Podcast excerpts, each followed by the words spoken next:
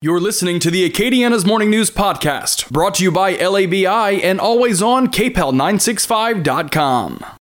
Get the free KPEL News app in the App Store and Google Play. News Talk 96.5 KPEL, Breaux Bridge, Lafayette. Senate Republicans are ready I'm Dave Anthony, Fox News. They'll put forward their policing reform plan the day after President Trump's executive order. We must improve accountability, increase transparency, and invest more resources in police training, recruiting, and community engagement. But Democrats were critical. Congressman James Clyburn told Fox Much, much too little and does not go far enough. They may advance their bill in a House committee today after the Senate legislation is unveiled. Fox's Rachel Sutherland has more live. Dave, the Republican crafted Justice Act would encourage police departments to eliminate chokeholds. It also includes a tracking mechanism for use of force and no knock warrants. GOP Senator Tim Scott says his bill has most of what Democrats want, but draws the line at ending qualified immunity, which protects officers from civil lawsuits. Poison pills in their legislation, and that's why Mitch McConnell said it's a non starter for those poison pills. The Republican bill also links federal funding to increased use of body cameras. Dave? Rachel, there were more protests overnight and in Richmond, Virginia. They took down another Confederate statue. Florida's Republican Governor Ron DeSantis is downplaying a spike in new coronavirus cases that's led to some bars and restaurants to close in Jacksonville Beach. He's not interested in pausing reopening statewide, rejecting calls for making masks in public mandatory. Florida had more than 2,700 new cases Tuesday, its largest one day increase since the pandemic began. Arizona's ICU capacity is at more than 80%, while in Texas, COVID hospitalizations reached an all time high this week. Fox's Casey Stegall, Connecticut has seen a virus decline, so it's moving forward today with more reopenings. People can eat in restaurants, go to bowling alleys and movie theaters. Not everyone, though, is saying they're ready to go back inside and dine in, for instance. America's listening to Fox News. At Fisher Investments, we do things differently, and other money managers don't understand why. Because our way works great for us. But it may not work for your clients.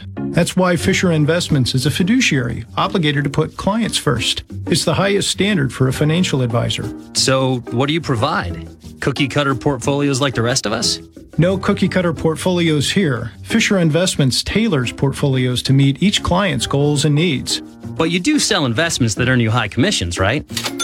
And make commissions when you make trades for your clients?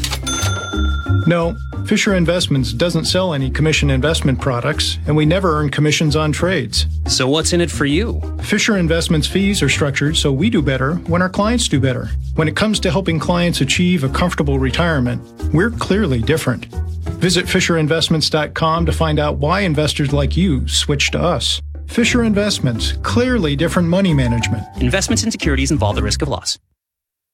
A police chief in Georgia is on leave and under investigation after what he wrote on social media earlier this month. And the Atlanta Journal Constitution reports allegations of wrongdoing unrelated to it are part of the probe. Johns Creek Police Chief Chris Byers is facing an avalanche of backlash after criticizing the Black Lives Matter organization on his Facebook page. Writing the movement seems to glorify the killing of his brothers and sisters, apparently referring to police officers. The city is now investigating the Atlanta area chief for that and other issues. In his controversial post, Byers described George Floyd's death as an act of racism. He also says he values black lives, but does not support the Black Lives Matter organization. Tom Graham, Fox News. This as we still wait the DA's decision in Atlanta on whether the fired police officer who shot and killed Rayshard Brooks after resisting arrest will face charges. John Bolton has a lot to say about the Ukraine controversy that led to impeachment and much more, but President Trump doesn't want his book to come out. A lawsuit filed by the Trump administration says former National Security Advisor John Bolton agreed not to publish any classified information without proper approval and is breaking that bargain with his forthcoming memoir memoir, The Room Where It Happened. Bolton's book is set to be released next week, but the Trump administration says a review for classified information is not complete. And President Trump has suggested Bolton could face a criminal problem. Attorneys for Bolton say they have worked with the White House for months on classification questions and accused the administration of dragging out the process to censor Bolton. On Capitol Hill, Jared Halpern, Fox News. There's a lot of concern in a virus caused recession about the effect on charities and nonprofits. A new report from Giving USA says donations last year rose more than 2% to a record high $450 billion. On Wall Street, Dow futures are up nearly 200 points. I'm Dave Anthony, and this is Fox News. Your 24 7 news source on air, online, and with the KPEL News app. Now, the headlines from the KPEL News Center. Good morning. I'm Rob Kirkpatrick with your headlines. We'll get up to 93 degrees today here at Acadiana. Your full weather forecast is coming up. A 17 year old from Breaux Bridge sadly died yesterday while swimming with a group of friends near the Bayou Amy boat landing in Henderson. It happened just before noon yesterday, according to the St. Martin Parish Sheriff's Office. Authorities have identified the teen as Devon Baptiste. Witnesses say he showed signs of distress and then failed to resurface. That's when 911 was called. His body was found shortly after rescuers arrived on the scene. A one time confirmed and admitted incoming LSU freshman who filmed himself screaming the N word on camera. His name is Drew Dollar. He's from West Monroe. He will not be attending the state's flagship university come fall. LSU's Black Male Leadership Initiative applauds the university's decision. LSU has refused to comment further on the subject, citing privacy concerns. A study from Scripps Research Institute indicates that mutations in the strain of a coronavirus that's circulating in the U.S. right now may be much more infectious than its Wuhan predecessor. Kevin Barnhart has that story. But how much worse is it? Approximately 10 times more infectious for human cells than the original one. LSU Health New Orleans molecular geneticist Dr. Lucio Miele says the viruses that contain a mutated protein are much more stable. It is more abundant because it doesn't fall apart. He adds that letting the virus spread for herd immunity to develop is more dangerous than originally thought. The more viruses are out there, the better the chance that one of them is going to hit on a mutation that makes it more infectious infectious. I'm Kevin Barnhart. Louisiana has now seen three straight days of COVID 19 hospitalizations, that metric used by health officials to track the actual rate of community spread. Assistant Health Secretary Dr. Alex Billioux says their contact tracing data shows this is largely due to increased social interactions in recent weeks and possibly due to Memorial Day moving around in the community, whether you're going to a phase two opened facility or not, just being out and about more is going to increase the risk that you're going to come in contact with someone with COVID, increase the risk that COVID spreads. Billioux says it does not appear the recent increase in transmissions is disproportionately due to new clusters in nursing homes. Neighboring Texas and Arkansas have seen record breaking increases in the last week, and Billioux says it could be foreshadowing for us. A lot of what they've done has preceded us by about two weeks. So I think as we're looking towards the future, and we're looking next door to see what the present looks like for them. Statewide, the growth in cases has been the largest in Lake Charles, Alexandria, and the Monroe regions. Billioux says the recent upward trend here and the record spikes in neighboring states are important reminders the pandemic is not over and we need to continue wearing masks and social distancing. If we don't take those personal actions, uh, then there's no reason to believe we'd be any different than our neighboring states in a week or two. The U.S. Senate's lone African American GOP member set to unveil police reform legislation this morning in response to the George Floyd protests. The legislation limits the use of chokeholds, requires officers to intervene if they see excessive force, and provides for more cameras. Senator Bill Cassidy says Tim Scott's bill is a necessary conversation. People need to know that they are heard, and that which can be done to address on a federal level is done, and hopefully as well on state and local levels. Yesterday, the president signed his own executive order blocking federal funds from heading to police departments that do not limit the use of chokeholds. Cassidy says he looks forward to the coming debate over policies and reforms and wants other states to take a look at New Orleans police's use of force for policy and their guidance. If Minneapolis had had the training of the NOPD, George Floyd would not have died. Outside of one notable incident near the Crescent City Connection Bridge, there has been limited conflict between protesters and the NOPD since Floyd's death. Chokeholds feature prominently in both today's Senate legislation and the president's order, but Cassidy says a total ban warrants further study. If the officer is a female and she's 140 pounds and she's trying to control somebody who's 220, a male, and aggressive or inebriated, then there has to be something about that. Democrats have attacked the GOP proposal, calling it too narrow, instead, touting a more expansive House bill.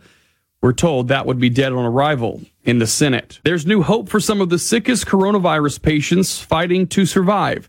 A steroid is proving to be the first life saving drug research have found. In some national headlines, a pair of Oklahoma attorneys are pushing to have safety measures in place for President Trump's rally that's happening in Tulsa this weekend.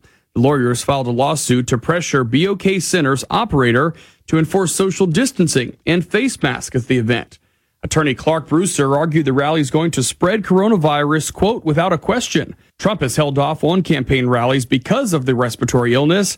Saturdays will be his first since March. And finally, Senate Majority Leader Mitch McConnell is pushing against removing Confederate statues from the U.S. Capitol building.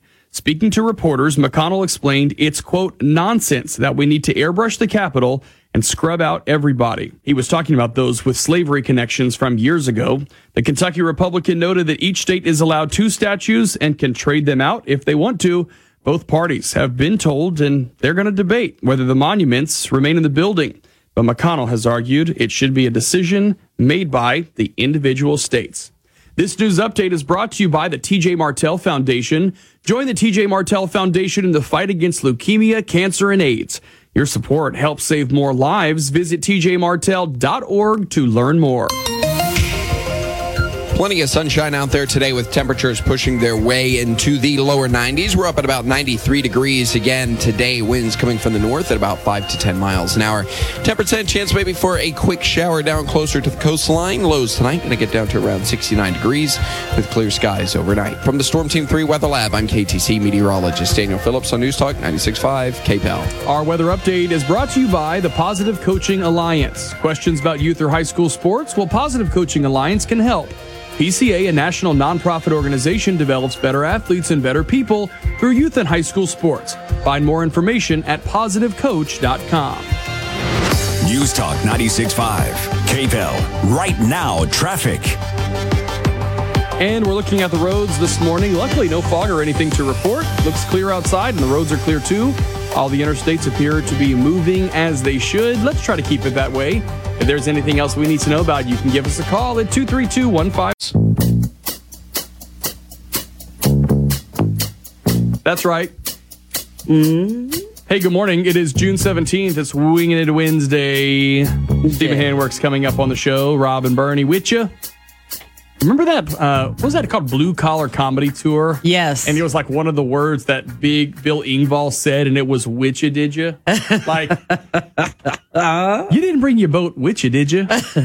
I love him. Hey, he's uh, crazy fun. Welcome in, welcome in. It's a big uh, Wednesday morning. It means we're, uh, you know, getting close to that halfway point. What? One day before my favorite day of the week, that is pre-Friday. but Yeah. we'll make it work. Pre Friday's pretty good. Hey, look, um, not much rain in the forecast and very hot. Today, 93, tomorrow, 94. By the way, yes. Area off the coast of North Carolina being watched for tropical development, but. But what? But what, man? But that, what? That one's not going to affect us. Okay, There good. is a little part of drama um, forming off the coast of South America, off Uh-huh. like the northeastern coast of that continent. We're going to be watching. So, you know what? If you All need right. any reminder just to live your life, just live your life Just live today. your life, people. you know, You don't know what's next in 2020. It's, I know. Uh, it's a little weird out there. That's right. It's going to be a, a busy day today. Um, over in Washington, D.C. this morning, we're going to hear the GOP plan for police reform. It's led by South Carolina's Tim Scott, um, the only black member of the GOP delegation um, in the Senate there. Only black senator from the GOP is what I was trying to say, but okay. I had a little Uh, mental train wreck. Um, eh. Um, Isn't this whole show like us together a mental train wreck? Yes, and you know what? People Yes. are lining up to sponsor it. Right, we so must welcome to your Wednesday. Right. uh, so we're going to hear uh, about that. This comes on the heels yesterday. The president uh, signed an executive order about the same thing. So the big issue is chokeholds. Mm-hmm. Okay. And, you know, um, obviously we saw, which by the way, what we saw with, with George Floyd was not even a chokehold. It was so much worse, you know, with Oh God, yeah. it was just so much pressure put on the man's back and his neck. Um, Obviously, the first images we saw was from the first video, so you just saw the one officer on his neck, and then you saw that other view where there were two other officers on his back. That's not even a chokehold, but the president has gone a step further and you know to say um, they would withhold federal funding from any department that did not ban the use of them unless it was a case of life or death involving the officer. Um, we heard a, a soundbite from Bill Cassidy where he says, or Senator Bill Cassidy, where he says, you know, if you have a, a an officer who may be a female, 120 pounds, and she can't get this a large man, right. you know, under control, then in that situation, her life could be in danger. So we'll see what happens with Tim Scott's bill, and that's going to come out a little bit later on this morning. Uh, we're going to talk legal issues coming up with our legal expert, mm-hmm. Loretta Powers. Mm-hmm. We're going to run through a mm-hmm. few different things, including a move by Facebook to fire an employee who took a stand that Facebook did not remove some of Trump's posts. Well, Mark Zuckerberg said that I've been very clear. It's not what we're doing. It's not what we want to do on our platform. Twitter can do their own thing, and you fire it. So anyway, we're going to get to that um, here in a couple minutes. Of course, Winging It Wednesday brought to you by LABI. We're going to talk to Stephen Handwork. Uh, you know, I'm anxious in what he hears because he's brought this up a time or two, not even talking about this issue specifically, but the workforce protections for LGBTQ people. Right. You know, he identifies in that category. He's a mm-hmm. gay man, lives in our area. Mm-hmm. Um, and so I'm interested in kind of what he thinks, what what people he knows are saying about it. Step in the right direction. I, I would I would bet he's going to say yes. So I'm we're gonna, thinking yes. We're going to uh, Okay. find about that. But I also want to start to ask about, you know, we're marching on in November. You know, I love every time we talk to him, I love to sort of take the temperature and say, who's working in the state? You know, what, Mm-hmm. which one of the Democratic contenders are, are, are doing work? So now it's the presumptive nominee is Joe Biden. Mm-hmm. And um, is he doing enough? This is a state that loves President Trump. Yeah. Um, you're, which is, you, you kind of defies all of defies all logic because you Mm-hmm. have a, a Democrat governor. But guess what? The Democrat governor has made it a point to talk about his relationship with the president and doing things for our state. Um, but boy, I, a lot of Trump people are like, mm, I know. I don't like John Bel. I, uh, yes, yes. mean, well, no, and I didn't say that part had to happen. Oh, yeah, yeah. Hey, No, but John I Bel, he's no political novice. right. He's got to he's got to play fair, right? Mm-hmm. Anyway, I remember whenever uh, Trump was in. I guess the last time he was in the state was when he was in Lake Charles at that new LNG plant. Yeah, I think so. I think and that was um, the last time. it, it was before the actual election had happened for governor, and so all these Edwards commercials start running in that market, thanking the president for coming and realizing the importance of energy and what Louisiana can do to the nation's energy sector. And you kind of sit back and you're like, man, whoever's consulting you knows what they're doing. Um, anyway, all right. So uh, Loretta Powers is on deck. We're going to take a quick break, and then we will talk to her about some legal issues across Okay. the country, and then we march forward with the Acadiana's Morning News on this Wednesday morning. Happy you're with us, and buckle up. It's going to be a ride. News Talk 96.5 KPEL. Depend on it. So, legal issues across the country. We always up to check in with Loretta Powers to take a look at some of the stories making headlines. Um, good morning to you, Loretta. First of all, how are you doing? I mean, are we? Are you working from home? Are you going somewhere? Are you doing Zoom calls? What's your situation? Uh, court starts in about a week. We're still doing Zoom hearings. Um, I'm working from home personally, but uh, some people decide to go to the office, and that's all right. How are those Zoom hearings? Because you know, a lot of times you get you got to get all dressed up. You gotta you gotta Oh, do yeah. your hair. You got to go to the courthouse. You got to park. You got to feed the meter. I mean, all these things. But guess what? You could do it from the comfort of your home. I'm telling you, Loretta, if I was in a Zoom hearing, I would not be wearing the matching pants to my suit. I'd probably be wearing some shorts and a jacket. You know. Yeah, the judge actually commented on how I was like one of the only dressed person that they saw. I mean, opposing counsel was actually in a sweatshirt, so the judge actually ruled very favorable in my position. I think because of that. the judge is in a robe. All right, we got to keep Loretta on speed dial if we ever need a some representation. She, we know she's gonna at least fake her sweatshirt Right. off. You know. All right, so um, a big ruling this week. Um, it- well, I guess it actually happened last week, but you know, still hearing about the reverberations through this, and it is um, the the decision that employers cannot fire individuals for being members of the LGBTQ plus community. Um, what does this mean, and is there still fallout? I know a bunch of people weren't happy with this one. Yeah, well, it was actually Trump's Supreme Court nomination, Neil Gorsuch, who actually issued this opinion. I think it's a really good deal because lower courts have ruled that it's implied in the original statute that LGBTQ plus is already included in the Civil Rights Act on the basis of sex. After all, uh, if a woman is dating a woman and she's fired, however, she's dating a man and not fired, that is discrimination on the basis of sex. So I think the only fallout is, hey, look, it's kind of Congress's job to write this into the statute. The Supreme Court kind of hijacked it, but I think it just depends on how you read the existing statute. That because what they did was basically just affirm what a lot of people said was already standing. It wasn't necessarily like this brand new thing that they decided. Exactly. Another um, Supreme Court issue they will not re examine doctrine that shields police. Obviously, the protests that are happening nationwide, we know a police bill will be unveiled a little bit later on this morning. Why is this one so important? Officers have sovereign immunity, meaning if they are acting within the scope of their employment, they cannot be sued. But what happens if they go outside of that scope? What happens if they use excessive force? Well, right now, there's a doctrine of qualified immunity. Now, the Supreme Court back in the 80s kind of created this out of thin air. They definitely hijacked Congress's job on this one. And they said, well, if excessive force is used, we're also going to decide, hey, was it reasonable? And if that's the case, then they cannot be sued. Of course, you have uh, people with the movements of Black Lives Matter. They think that excessive force should never be used. So they were really hoping that the Supreme Court would take up this issue. All right, I don't want to take up too of you, too much of your time because you have to get dressed for a hearing. I'm Right. sure. Um, but Facebook has fired an employee who protested an action on a Trump post. You know, we're talking about we often talk about social media as this you know large umbrella and all these different sites. But you know, you look at two of the biggest players, Twitter and Facebook, doing very different things when it comes to content by the Trump campaign, the president himself, and some employees are not happy about it. Yeah, Facebook News. You know, it's my favorite soap opera about computer nerds. so in today's episode, it, it all goes down to Trump's tweet. You know, whenever the looting starts, the shooting starts. He wanted that taken down because he thought it incited violence. Zuckerberg was like, uh, we kind of want that up there because it's a warning of how state actors are going to act if somebody loots. So we kind of want that as a warning. At the end of the day, it's it's free speech, and they're Facebook is kind of cutting down on that. Very Interesting. interesting. Hey, Loretta Powers, it's always great talking to you. Thanks so much. Thank you. All right. Gosh, those She's so Zoom calls. cool. I know. And you know what? Really? You're going to court, you're going in front of a judge and you're wearing a sweatshirt. Right. I would walk in, I'd say, uh, excuse me, just want to verify you are um you are def- the def- defendant's counsel, right? um you lose. Okay.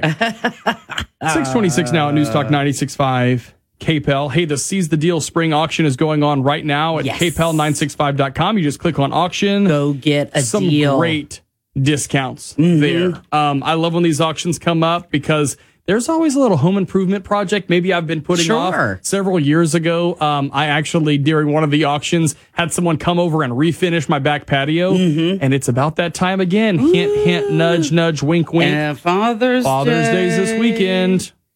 I'm Bertie, you need to forward that to Sarah and just say, "Oh, you know what Rob just mentioned." Um, anyway, Oh, speaking of which, the new two o'clock uh, time thing that I'm doing, correct? That new show thing. You need uh, the the pledge by your lovely little child. Mm-hmm. Can you put that in in this log permanently? you want it every day. I think that we need to have that every day. You know, I'll, I'll tell you, the older that I get, the more I appreciate the pledge. Yeah. And I love that I have p- pushed that onto my children. Right. That right. they love the pledge too. Now, if you remember, the, when we taught them the pledge, it felt like a prayer to them. Which I you know, because you just do it by memory. Okay. And it's just right there. sure. So they just started saying, you know, amen. And I think that's pretty cool. So They're just adorable. By the way, I- I, think everybody needs to hear that every day. I just put it in. Hey, you, you want to hear a little preview? yeah, I do. You want I do. to? Okay. I, I do. Here it is. You're listening to Up Close with Bernadette Lee. I pledge allegiance to the flag of the United States of America and to the republic for which it stands, one nation, under God, indivisible, with liberty and justice for all. Amen. Have a good afternoon, Acadiana. All right. She was so excited about yes, doing that for you, by the way. Awesome. We're no, we're setting her up because you know, maybe in the next couple years, Right. We'll bring her in. We'll Uh-huh. lay out some candidates. We'll make her start picking picks. Uh huh. making political picks. All right, it's 628 now at News Talk 96.5 KPEL. The headlines are coming up, including some national news. That's just ahead on Acadiana's Morning News. This is the place where all opinions are welcome.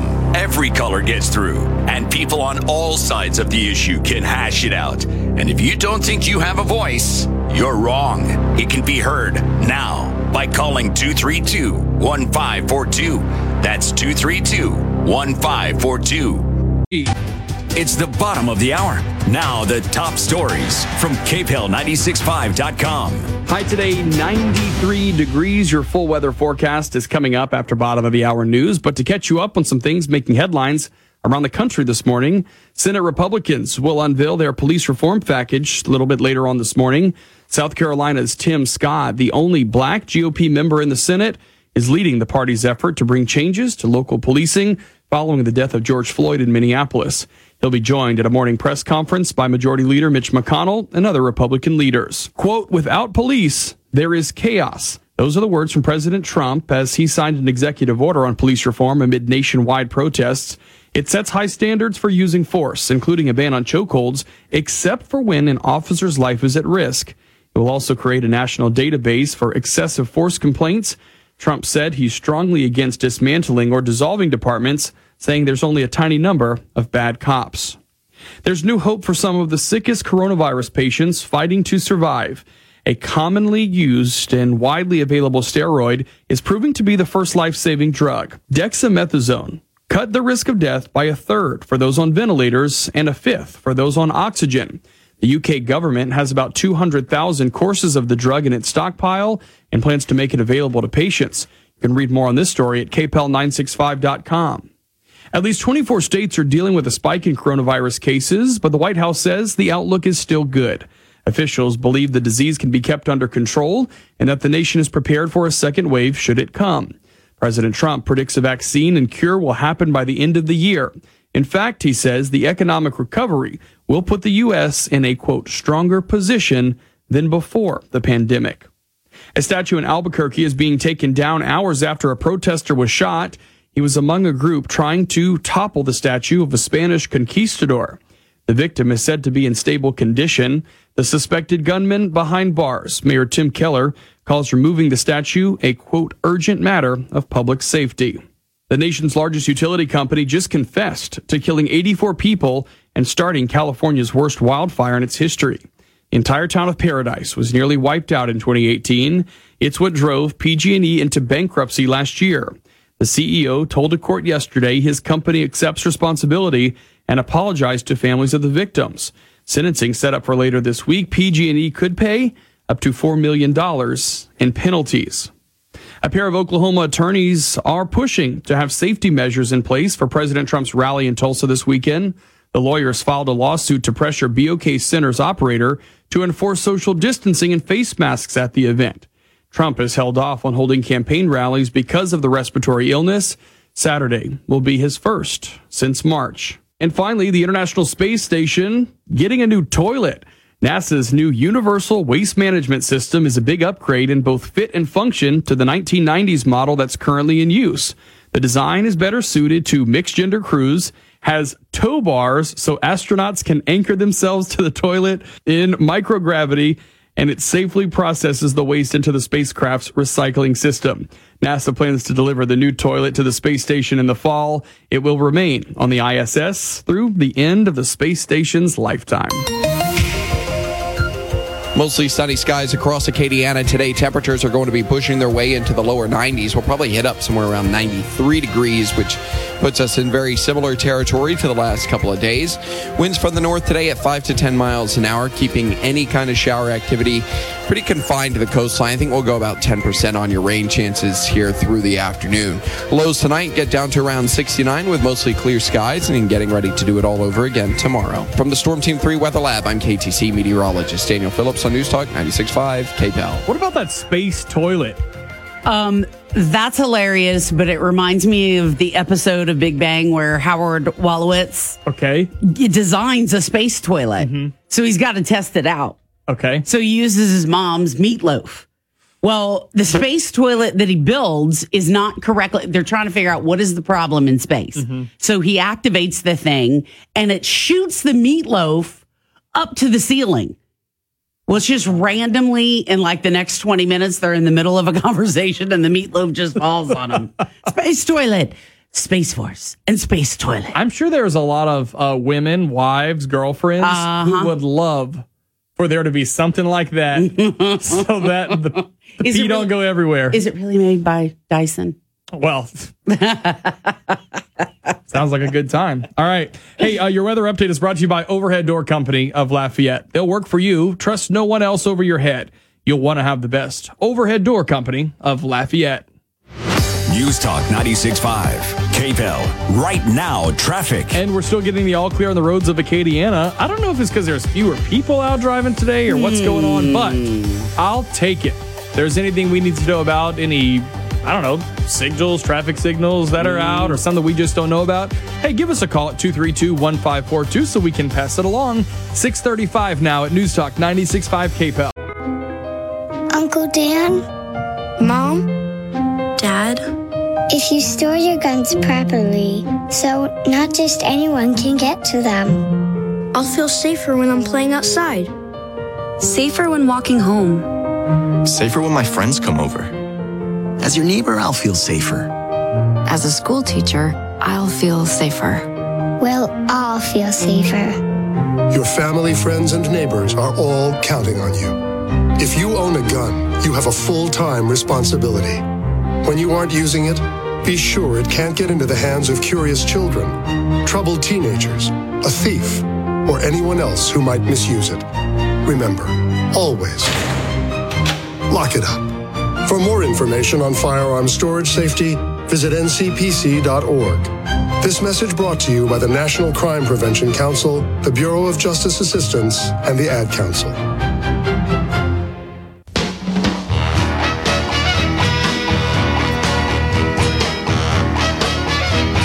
It is 638 here on this Wednesday morning, and some back and forth that has gone on for years and years between North and South Korea came to another kind of violent end. There was a new building that had recently been built, um, was blown up by the North um, two years ago. Um, this office was built to improve relations, and Simon Owen looks like we're sort of going in the opposite direction. He joins us this morning from London. Good morning to you.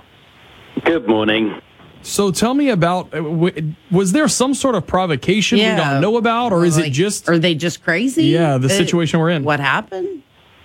Mm. The North Koreans are saying that uh, this is part of a, an ongoing dispute. For the past few weeks, they've been complaining vocally about defectors, people who leave North Korea, move to South Korea, and then some of them become activists. And one of the tactics that these activists use is they get giant balloons and they fill them with propaganda, with leaflets criticizing North Korea's leadership, with USB sticks containing international movies, uh, efforts to basically show North Koreans who live in this highly controlled, very secretive country where they have very limited uh, exposure to the outside world, these balloons carry material that gives them a hint about what the rest of the world might be like, and they can really be very eye-opening. And North Korea has in recent weeks been calling these defective activists who do this human scum. It's been furious with South Korea for letting them do this.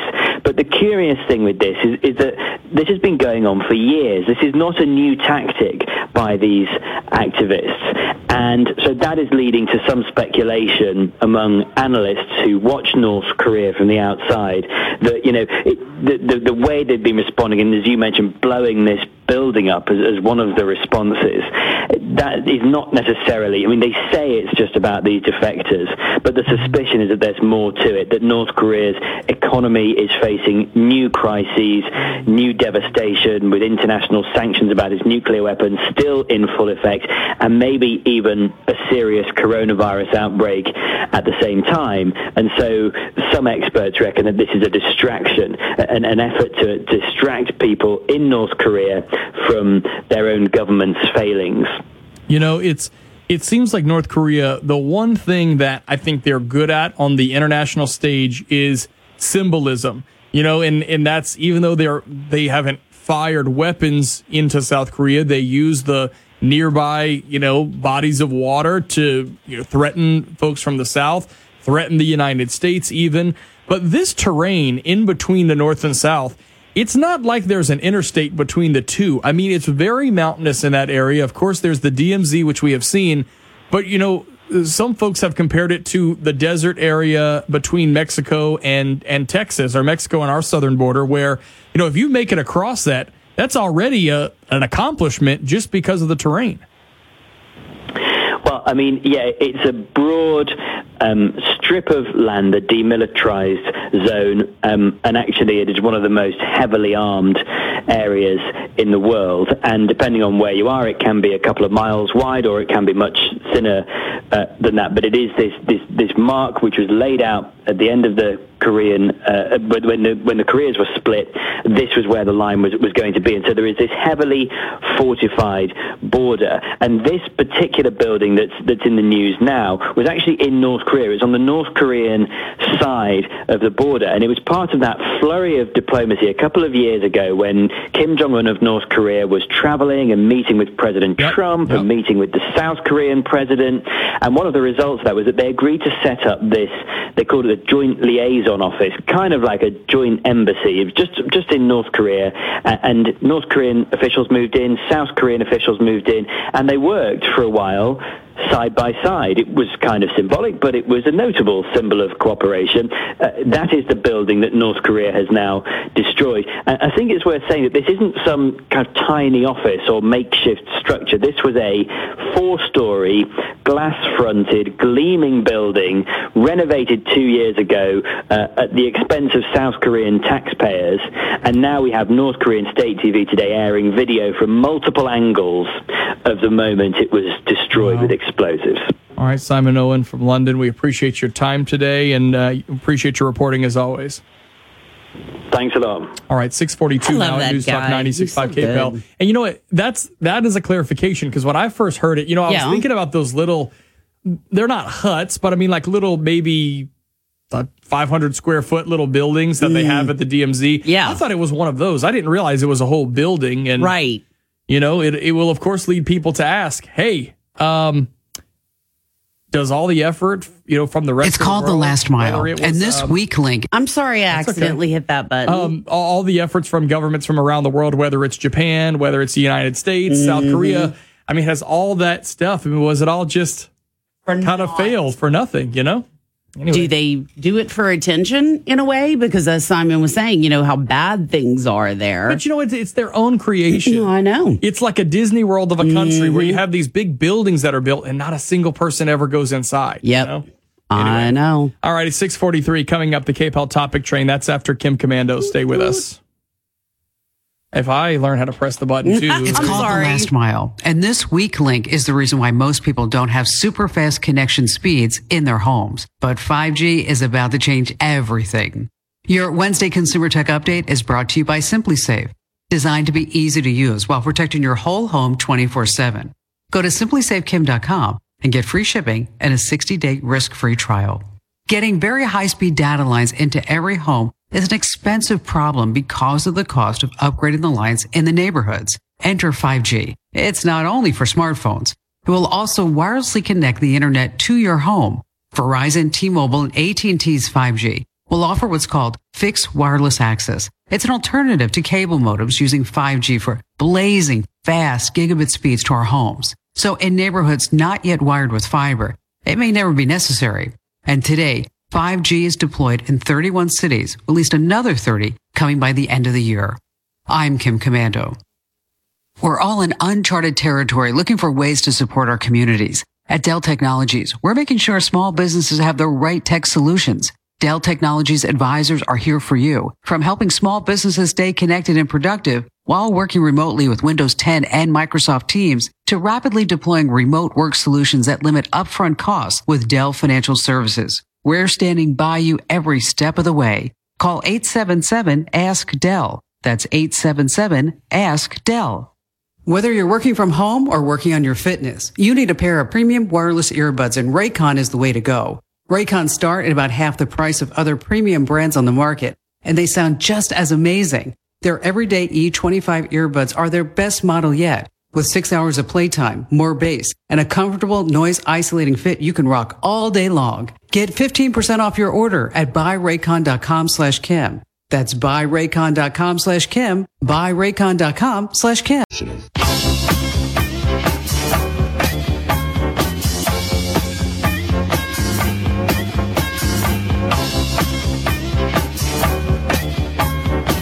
The KPEL Topic Train is running right on time. Driven by Bruce Hart Poche, LLP, certified public accountants. Gotta love the Love Train song. Good morning to you. Mm-hmm. Bernie, a survey found these are the five things that are the best about getting older. Okay. You know, sometimes people have issues with their age. I know some people they fudge it, you know, mm-hmm. and fudging two or so years, you know, maybe when you're just mm-hmm. past like past like a benchmark year, I think is all right. Once you get into like seven or eight years, it's a little bit suspect. Can't fudge it that much. Wait a second. you were 41 in 1999, you know? Anyways, so uh, this survey says more life experience and you're wiser about making decisions as you get older. I think people so. love that. Okay. Um, being comfortable in your own skin. Yes, you stress over wrinkles, but you still end up feeling more confident than the 20 something who's still trying to Oh. figure things out. It is so true. So true. Having a greater sense of gratitude for the little things Oof. and study Amen. after study after study say that the more thankful we are, the happier we are. Be Yep. Thankful for every day. That's my big G every day. the more independence you have and more freedom you have. Mm-hmm. You don't. I was literally just telling my mom, um, and, and and I think it's. I think I'm ready to maybe devote some time to this on the show. We, we've talked about it before, but uh, my grandmother is battling dementia, Yeah. and it is it is taking her away from us so quickly. And luckily, my mom doesn't have kids at home anymore. Yeah. So she can spend every single weekend with her. Right. You know, from Friday morning to Sunday evening. That's that's what she does. Right. And I tell her every time that it gets hard, you know, because it's a hard thing to deal with. I always say, Mom, at least you have nothing, no one else. My stepdad is like, that's where you need to be. Don't worry about me. Mm-hmm. I'm good. Go do that. Yes. No kids at home that you have to feed, you know, all that those things you got to do. Yeah. So, you know what? You got to be thankful and you have that freedom to do what you need to do. And finally, you just learn to let things go. Or in other words, you figure out what's important and you don't sweat the small stuff. Yes. It's true. Unless you have a it's a morning show partner and you come in and you're like, hey, let me kvetch. But you know what? We work through things. You know? We do. We do. We light candles I mean, and we hang out. I vote you off the island, send you to the afternoon, but we work through things.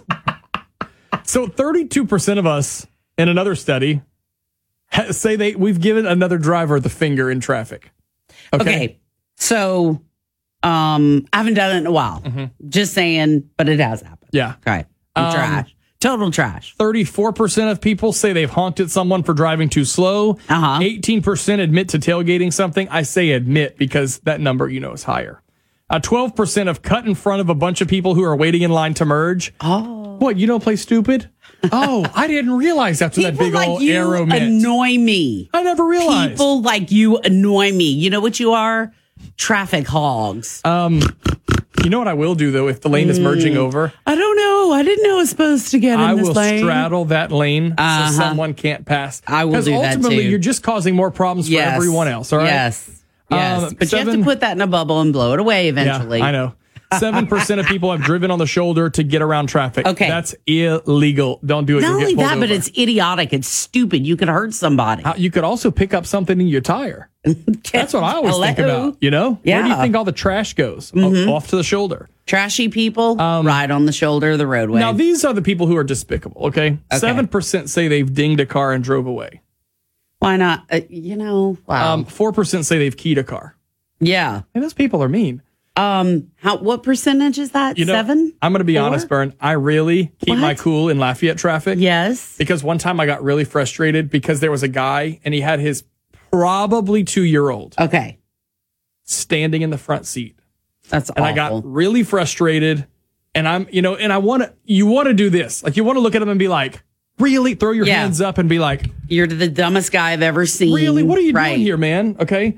Um, and then I tell myself, you know what? Maybe they're on the way to the emergency room and the Mm. child just had a seizure. That's what I Right. tell myself. I mean, you try it's like to- when someone yeah. tailgates me, you know what I say? Someone might Mhm. be in labor. I'm just going to move out the way. Right. Um, and every time I've had the urge to do something like that, Yes. I realize have. I'm wearing a KPEL shirt. And so then I say, no, maybe I shouldn't do that. Hey, Father's Day is coming up, and a gift card to Spa Mizan is just what he wants Ah. because dad loves massages too. Right. He needs to relax too. Dad never I'm gets speaking as a dad. You know, Um, dad never gets any. He never gets enough time. He never gets enough alone time. You know, you know, and we're like, hey, dad, what about this? What about this? Fix I mean, this, kill this bug. Yeah. You know? so anyway, they are following all the precautions at Spa Mizan right They there in Kaliste are. Saloom. Also have disposable masks available if you need one when Mm-hmm. you go in.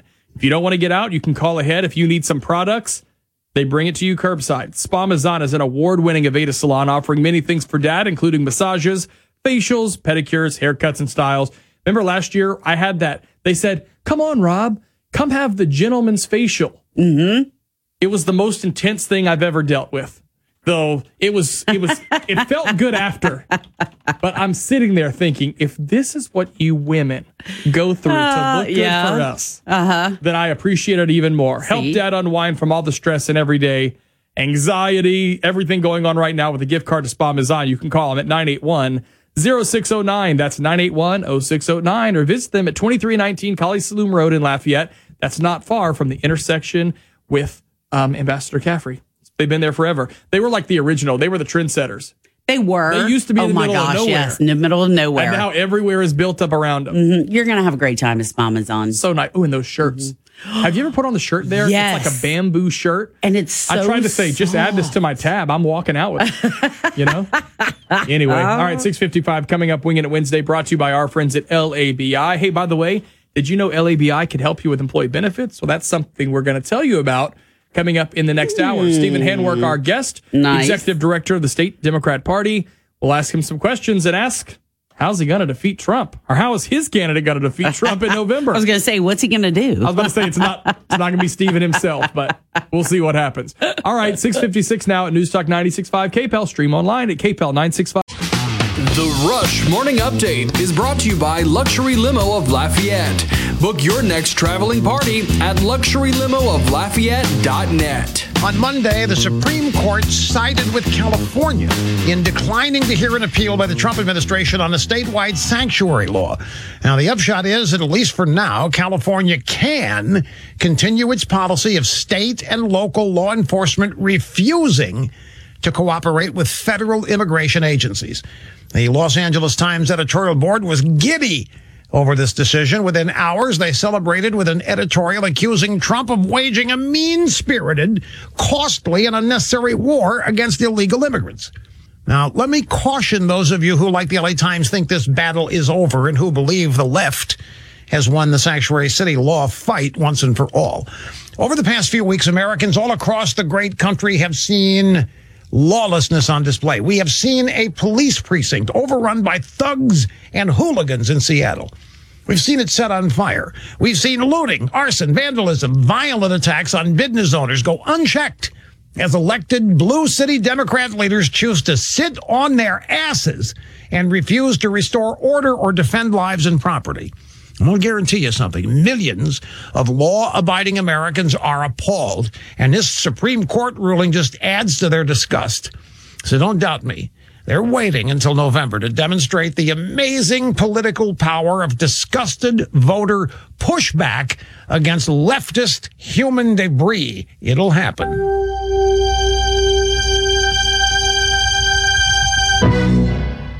During this time of massive change, you should know that Zip Recruiter's focus has not changed. They are still doing what they've always done, helping people find work and helping businesses find the right people for their open roles. Now, if you're looking for a job, Zip Recruiter is working with you to find the right job faster. They're dedicated to helping you get hired from caretaking to delivering food and goods to building medical facilities, supplying protective equipment, so many other opportunities as well. In fact, ZipRecruiter's app will send you up to date job openings so you can be one of the first to apply. And if you're actively hiring, ZipRecruiter will invite candidates to apply to your most urgent roles, making it faster and easier to reach the people you need. By connecting people who need jobs and companies that need people, ZipRecruiter is working with all of us so we can keep moving forward. See it come together, ziprecruiter.com slash work together. That's ziprecruiter.com slash work together. We're working for you around the clock to keep you informed. We are Acadiana's home for news and talk. KPEL FM Breaux Bridge, Lafayette. Yet another plan for reforming police. I'm Dave Anthony, Fox News. This one due out this morning comes from the Senate, led by Republican Tim Scott, who's urging Democrats to work with him to improve police accountability and transparency. If they are more interested in having the issue than the solution, that tells me that partisan politics and November is more important than solving the issues. Democrats are working on their own version today. The House Judiciary Committee is expected to advance the Justice in Policing Act, a wide ranging bill that includes a national database for reported police misconduct and it limits qualified immunity, making it easier for police officers to be sued. Senate Republican leader Mitch McConnell says it's a non-starter. Fox's Jared Halpern. This is the day after President Trump's executive order encouraging police departments nationwide to adopt the highest professional standards to serve their communities. Democrats critiqued it as modest, not going far enough. Another Confederate monument was torn down last night in the protests in Richmond, Virginia. The coronavirus keeps spiking up in some states to record levels from Arizona to Texas to Florida. Fox's Evan Brown live in Broward County. Yeah, Dave, Florida is seeing at least a thousand, even more than 2,000 new coronavirus cases daily for a number of days now. And Florida Governor Ron DeSantis says it isn't unexpected. You know, I made the point that as you test more, you will see more cases because you're identifying those subclinical cases that just would not have been tested. DeSantis isn't stopping the statewide plans to continually reopen, but in Miami, where the highest concentration of cases have been, the mayor is delaying the start of phase three, Dave. Yeah, but in China, a growing outbreak in Beijing has shut schools, canceled flights, closed off some neighborhoods. Ask your Amazon smart speaker to play the news from Fox. America's listening to Fox News. At Fisher Investments, we do things differently, and other money managers don't understand why. Because our way works great for us. But it may not work for your clients. That's why Fisher Investments is a fiduciary, obligated to put clients first. It's the highest standard for a financial advisor. So, what do you provide? Cookie cutter portfolios like the rest of us? No cookie cutter portfolios here. Fisher Investments tailors portfolios to meet each client's goals and needs. But you do sell investments that earn you high commissions, right? And make commissions when you make trades for your clients? No, Fisher Investments doesn't sell any commission investment products, and we never earn commissions on trades. So what's in it for you? Fisher Investments fees are structured so we do better when our clients do better. When it comes to helping clients achieve a comfortable retirement, we're clearly different. Visit FisherInvestments.com to find out why investors like you switch to us. Fisher Investments, clearly different money management. Investments in securities involve the risk of loss. Days before President Trump's first campaign rally since March in Tulsa, Oklahoma, that's had more than a million ticket requests.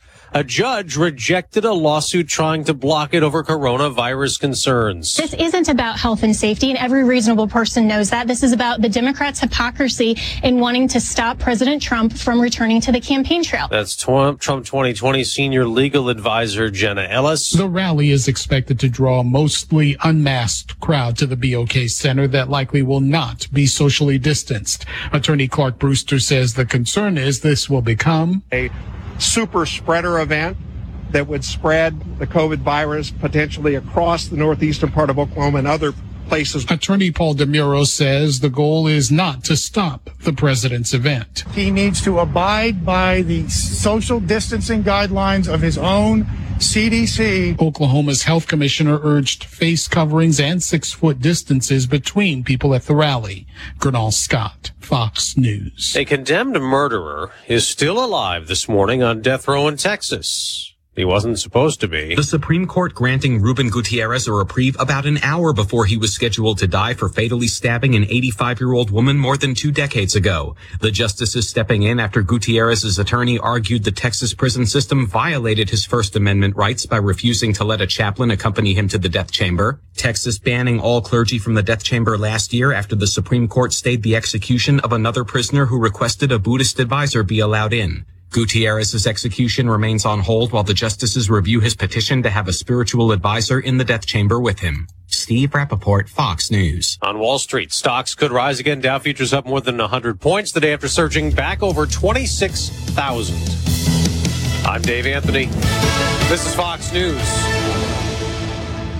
Your 24 7 news source on air, online, and with the KPEL News app. Now, the headlines from the KPEL News Center. Good morning. I'm Rob Kirkpatrick with your headlines. We'll get up to 93 degrees today here in Acadiana. Your full weather forecast is coming up. A 17 year old from Breaux Bridge sadly died yesterday while swimming with a group of friends near the Bayou Amy boat landing in Henderson. It happened just before noon yesterday, according to the St. Martin Parish Sheriff's Office. Authorities have identified the teen as Devon Baptiste. Witnesses say he showed signs of distress and then failed to resurface. That's when 911 was called. His body was found shortly after rescuers arrived on the scene. A one time confirmed and admitted incoming LSU freshman who filmed himself screaming the N word on camera. His name is Drew Dollar. He's from West Monroe. He will not be attending the state's flagship university come fall. LSU's Black Male Leadership Initiative applauds the university's decision. LSU has refused to comment further on the subject, citing privacy concerns. A study from Scripps Research Institute indicates that mutations in the strain of a coronavirus that's circulating in the U.S. right now may be much more infectious than its Wuhan predecessor. Kevin Barnhart has that story. But how much worse is it? Approximately 10 times more infectious for human cells than the original one. LSU Health New Orleans molecular geneticist Dr. Lucio Miele says the viruses that contain a mutated protein are much more stable. It is more abundant because it doesn't fall apart. He adds that letting the virus spread for herd immunity to develop is more dangerous than originally thought. The more viruses are out there, the better the chance that one of them is going to hit on a mutation that makes it more infectious infectious. I'm Kevin Barnhart. Louisiana has now seen three straight days of COVID 19 hospitalizations, that metric used by health officials to track the actual rate of community spread. Assistant Health Secretary Dr. Alex Billioux says their contact tracing data shows this is largely due to increased social interactions in recent weeks and possibly due to Memorial Day moving around in the community, whether you're going to a phase two opened facility or not, just being out and about more is going to increase the risk that you're going to come in contact with someone with COVID, increase the risk that COVID spreads. Billioux says it does not appear the recent increase in transmissions is disproportionately due to new clusters in nursing homes. Neighboring Texas and Arkansas have seen record breaking increases in the last week, and Billioux says it could be foreshadowing for us. A lot of what they've done has preceded us by about two weeks. So I think as we're looking towards the future, and we're looking next door to see what the present looks like for them. Statewide, the growth in cases has been the largest in Lake Charles, Alexandria, and the Monroe regions. Billioux says the recent upward trend here and the record spikes in neighboring states are important reminders the pandemic is not over and we need to continue wearing masks and social distancing. If we don't take those personal actions, uh, then there's no reason to believe we'd be any different than our neighboring states in a week or two. The U.S. Senate's lone African American GOP member set to unveil police reform legislation this morning in response to the George Floyd protests. The legislation limits the use of chokeholds, requires officers to intervene if they see excessive force, and provides for more cameras. Senator Bill Cassidy says Tim Scott's bill is a necessary conversation. People need to know that they are heard, and that which can be done to address on a federal level is done, and hopefully as well on state and local levels. Yesterday, the president signed his own executive order blocking federal funds from heading to police departments that do not limit the use of chokeholds. Cassidy says he looks forward to the coming debate over policies and reforms and wants other states to take a look at New Orleans police's use of force for policy and their guidance. If Minneapolis had had the training of the NOPD, George Floyd would not have died. Outside of one notable incident near the Crescent City Connection Bridge, there has been limited conflict between protesters and the NOPD since Floyd's death. Chokeholds feature prominently in both today's Senate legislation and the president's order, but Cassidy says a total ban warrants further study. That the officer is a female and she's 140 pounds and she's trying to control somebody who's 220, a male and aggressive or inebriated, then there has to be something about that. Democrats have attacked the GOP proposal, calling it too narrow, instead touting a more expansive House bill. We're told that would be dead on arrival in the Senate. There's new hope for some of the sickest coronavirus patients fighting to survive. A steroid is proving to be the first life-saving drug research have found. In some national headlines, a pair of Oklahoma attorneys are pushing to have safety measures in place for President Trump's rally that's happening in Tulsa this weekend. The lawyers filed a lawsuit to pressure BOK Center's operator to enforce social distancing and face masks at the event. Attorney Clark Brewster argued the rally is going to spread coronavirus, quote, without a question. Trump has held off on campaign rallies because of the respiratory illness. Saturdays will be his first since March. And finally, Senate Majority Leader Mitch McConnell is pushing against removing Confederate statues from the U.S. Capitol building. Speaking to reporters, McConnell explained it's, quote, nonsense that we need to airbrush the Capitol and scrub out everybody. He was talking about those with slavery connections from years ago. The Kentucky Republican noted that each state is allowed two statues and can trade them out if they want to. Both parties have been told and they're going to debate whether the monuments remain in the building. But McConnell has argued it should be a decision made by the individual states. This news update is brought to you by the TJ Martell Foundation. Join the TJ Martell Foundation in the fight against leukemia, cancer, and AIDS. Your support helps save more lives. Visit tjmartell.org to learn more. Mostly sunny skies across Acadiana today. Temperatures are going to be pushing their way into the lower 90s. Probably hit up somewhere about 93 degrees in the afternoon, which is pretty close to where we've been over the last couple of days here. Winds are going to come from the north at about 5 to 10 miles an hour. And with clear skies overnight, we'll get those lows down to around 69 degrees. Be on the lookout maybe for a quick passing shower with rain chances at about 10%. But most of that is going to be hovering around the coastline and again, staying very, very isolated. That's how things are going to look forward through the rest of the work week. Not too many issues out there. Temperatures will consistently sit in the lower 90s, and humidity seems to be running a tad lower than it was during the course of the weekend. Moisture starts to bounce back into the area, though, as we get to, uh, into Saturday and Sunday. By Sunday evening, could see a couple scattered showers across Acadiana. From the Storm Team 3 Weather Lab, I'm KATC meteorologist Daniel Phillips on News Talk 96.5 KPEL. Our weather update is brought to you by Matthew James Financial Group, Wealth Management and Retirement Planning. Just a phone call away at 366 8366. That's 366 8366. News Talk 96.5, KPEL. Right now, traffic. And uh, still no accidents or incidents to report to you at this point. Everything looks clear. The interstates look good. But if there's anything we need to know about, you can give us a call at 232 15.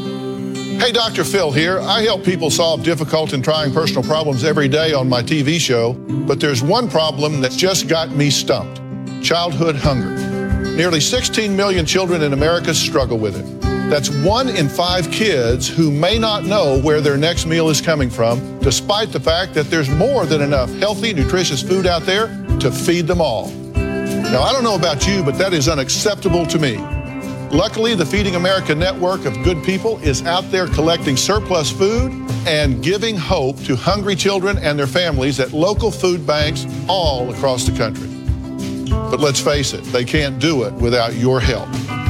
Join me in supporting Feeding America and your local food bank at feedingamerica.org. Brought to you by Feeding America and the Ad Council. Together, we can solve hunger. Together, we're feeding America. We can do this together. All right, let's go. Storks know how to keep kids safe. Do you? What? Oh my gosh, you don't know. I know. You don't. oh man, you laugh when you're uncomfortable. no. Making sure your child is in the right car seat is one of the steps to safer travel. Oh, I will rock this. You will rock this. To know for sure that your child is in the right car seat for their age and size, visit safercar.gov slash the right seat. Cool, cool, cool. Very cool, very cool. Brought to you by the National Highway Traffic Safety Administration and the Ad Council. My suit can still make an impression. And my lamp can bring others a bright future. Because when I donate my stuff to Goodwill, it helps fund job placement and training for people right in my community. Goodwill. Donate stuff, create jobs. Find your nearest donation center at goodwill.org. Brought to you by Goodwill and the Ad Council.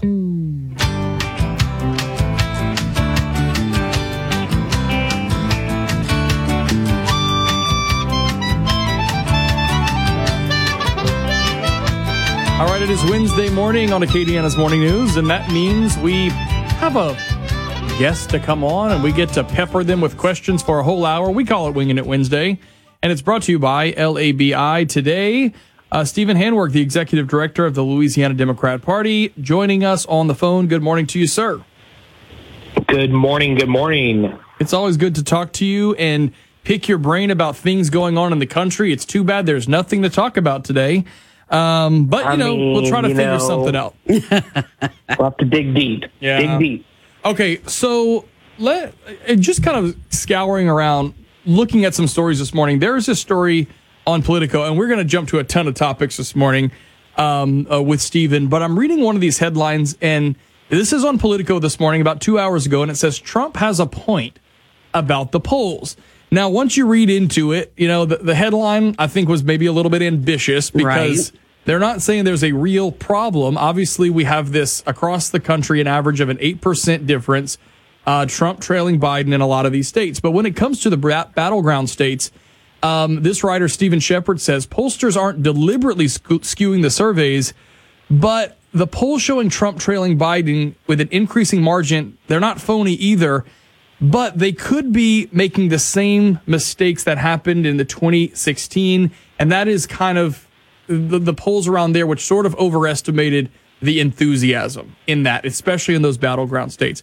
Um, what do you think about that? As someone who's sort of overseeing efforts of the party in our state you're one of 50 executive directors of state parties Uh, is that the case? And and what do you think is going on Well, look, I think anyone that is solely uh, uh, using polling data to uh, discern their efforts or drive their efforts probably uh, missed the lessons of the past decade or more.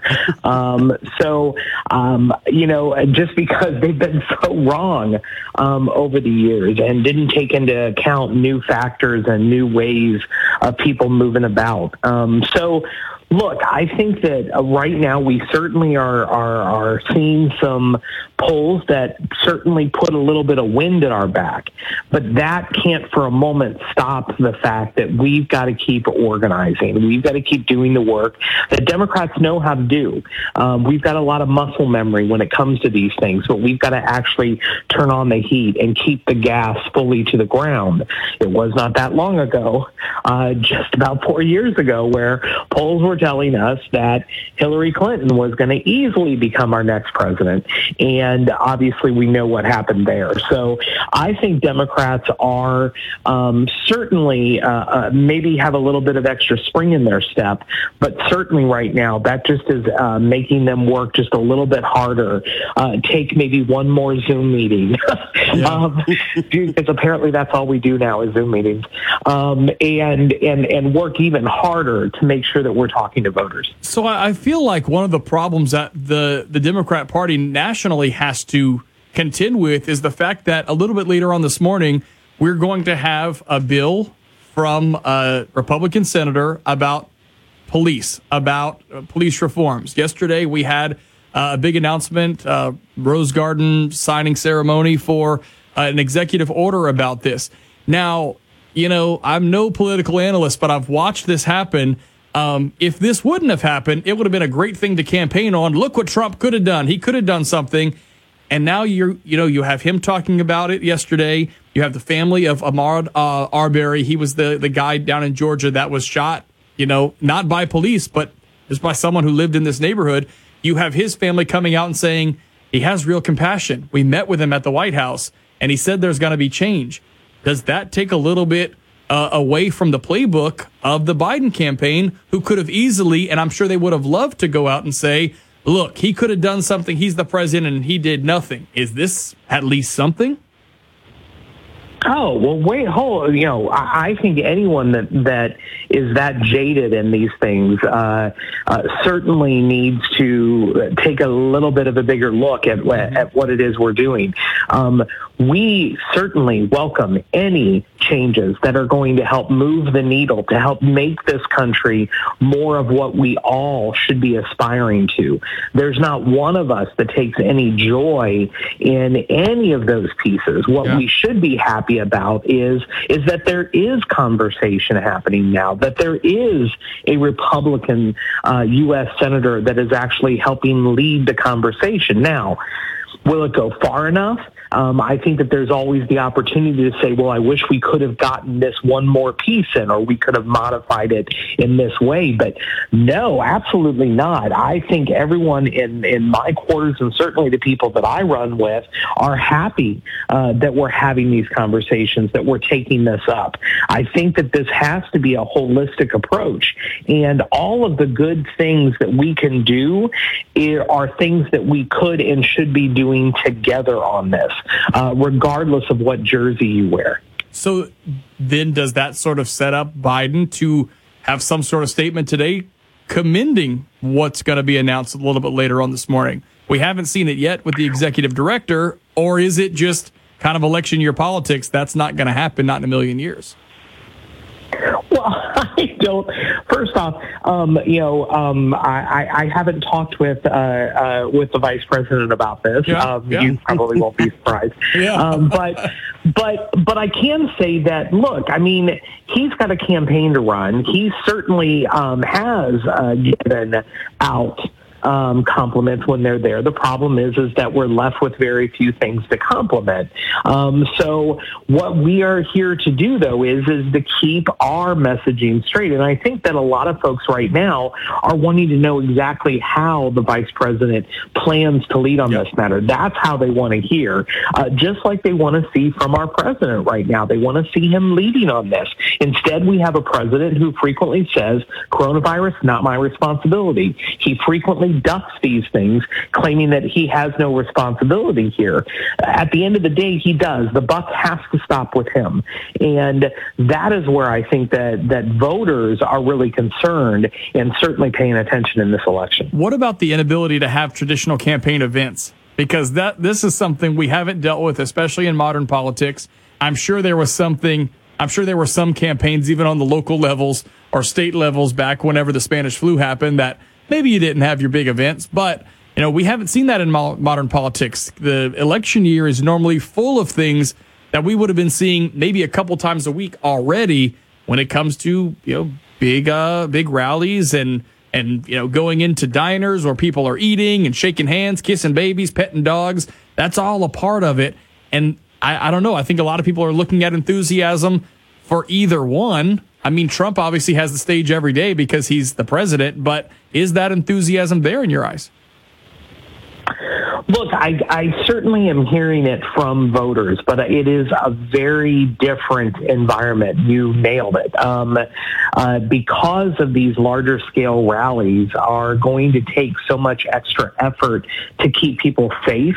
More than anything, we have to also question the individuals who um, may not go solely because they don't feel safe. They don't feel safe in, in large environments um, uh, with uh, you know the open air, and especially when people are not wearing masks, those sorts of things. So I think that for any of the politicos that are listening and are running races right now, I think that is the very difficult thing that they're trying to contend with. Is okay.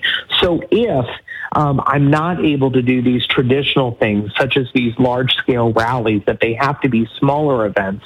What are the things that I can do to still connect with voters? And thank goodness that we do have technology. I mean, back in 1918, I don't believe that uh, we had social media uh, back then. Now, it's been around for a while, but I don't think anybody was tweeting back then. Well, there- was Facebook, but it was just a photo album and pictures, people's oh, faces. yes. You had to scroll. Yep, yep, Yep. I recall now. Yep, you're but, right. But you You're know what? But your right. angry aunt could not mess with that. Could not mess with that Facebook like she can this Facebook. You know what I'm saying?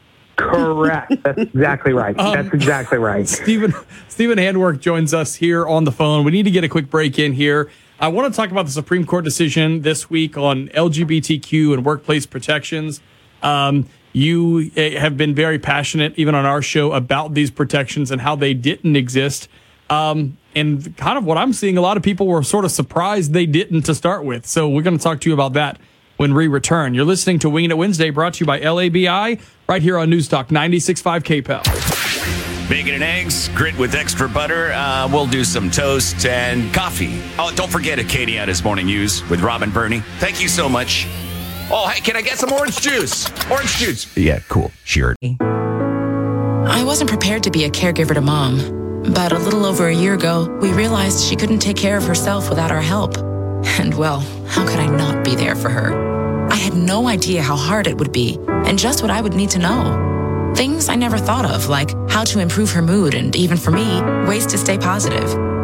Luckily, I found the Caregiving Resource Center from AARP. It had articles about the basics that got me started, but also information about the hurdles I was facing in this new role. I could even connect with experts and hear from others who had been in my place. I know this road we're on isn't an easy one, but I'm really happy to have the extra help for her and for me. Caregiving Resource Center at aarp.org slash caregiving. Articles, tips, and tools to help you both care for your loved one and care for yourself. This message is brought to you by AARP and the Ad Council. I make learning a privilege, not a chore, and frustration a tool, not an obstacle. I'm a teacher. I make more. Make more. Teach. Visit teach.org. Brought to you by Teach and the Ad Council.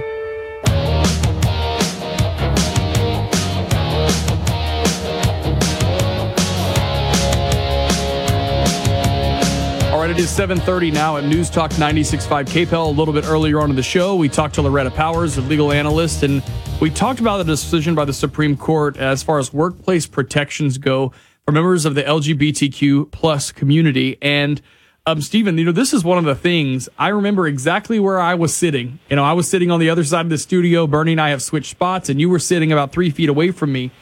And when you mentioned about the protections that didn't exist for someone who was gay in the workplace to be fired because they're gay, I'll be honest, um, Millennial Rob, who I feel like is sees a lot of things, reads a lot of things, it's still, I, I remember kind of looking at you and thinking, surely there's protection.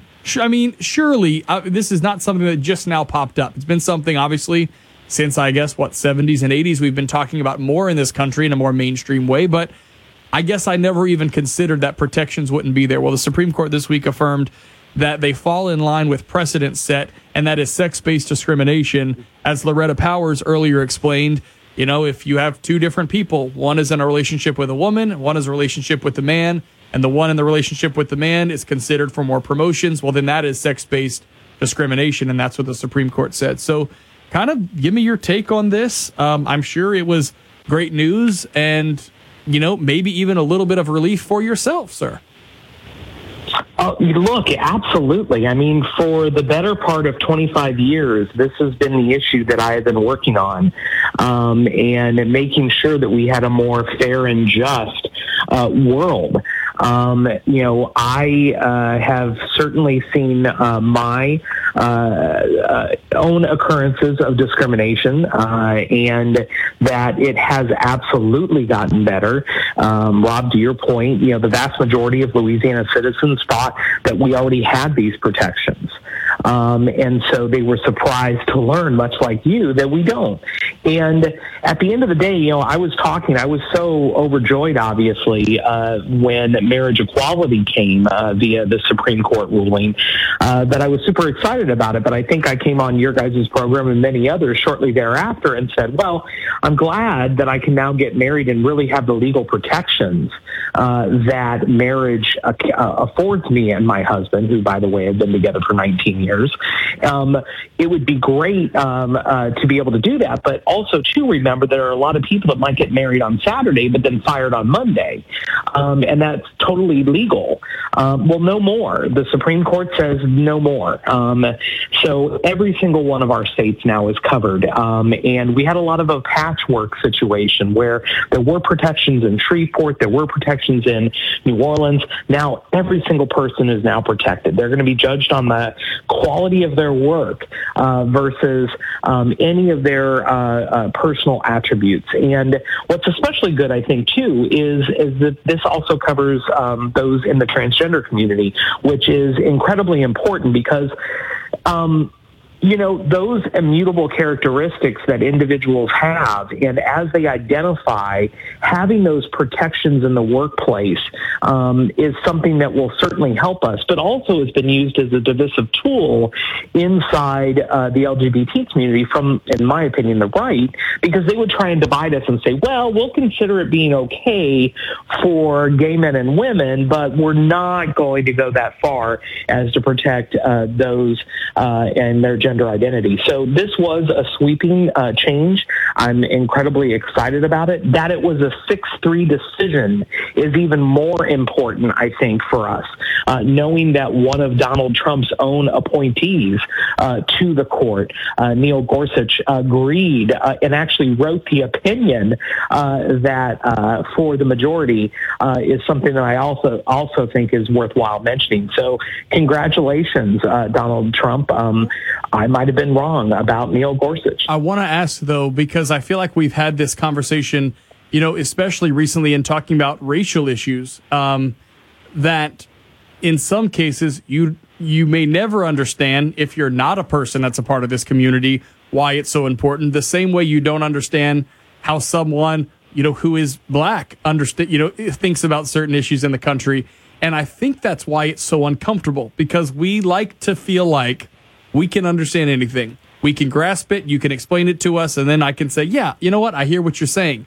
In many of these cases, I think, especially now, you know, Stephen, is the whole topic of transgender because it is confusing. It's something that is even more new than, you know, gay and lesbian Americans, which we've been talking about for much longer. And, and things have been a little bit safer to come out and talk about those things. But I'm never going to understand what that's like or what that discrimination feels like. And I think it's fair and okay for me to say that.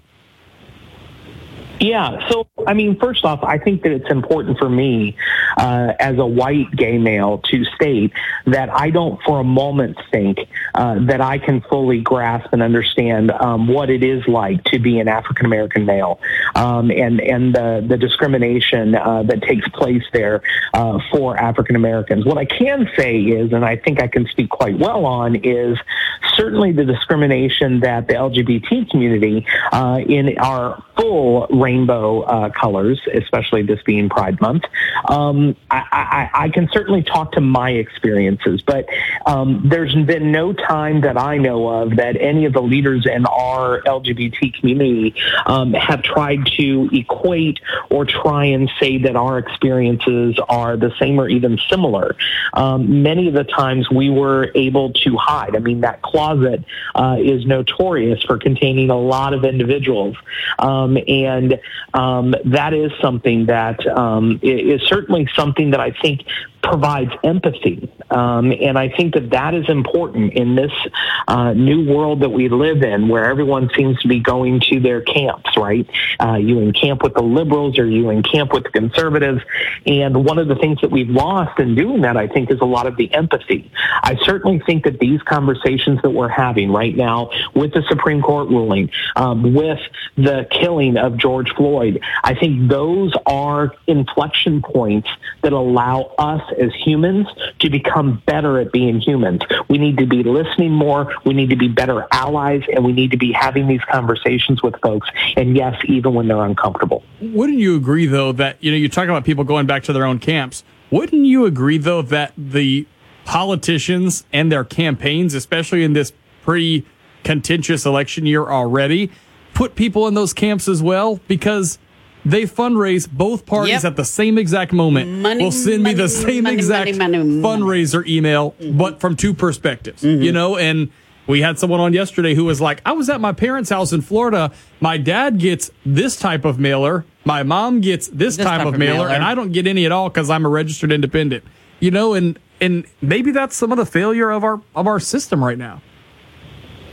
Oh, I, I'm. You're not going to get any arguments from me on that.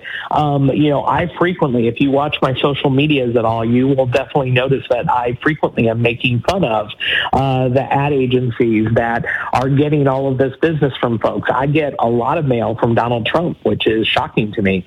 Um, you would think somewhere, somewhere, somehow, some uh, data geek uh, would have found that, oh, this guy's a little to the left. He might not want to get this mail. We might want to save that stamp. But nope, I still get a lot of it. Um, But you're in yeah, Louisiana think and you're a male. point- You know, I mean, I under I would understand why you fit two of the criteria. Correct. Well, and you're But, married, you know, I right? think your point. You're a married man in Louisiana. I'm married, right? Exactly. Right.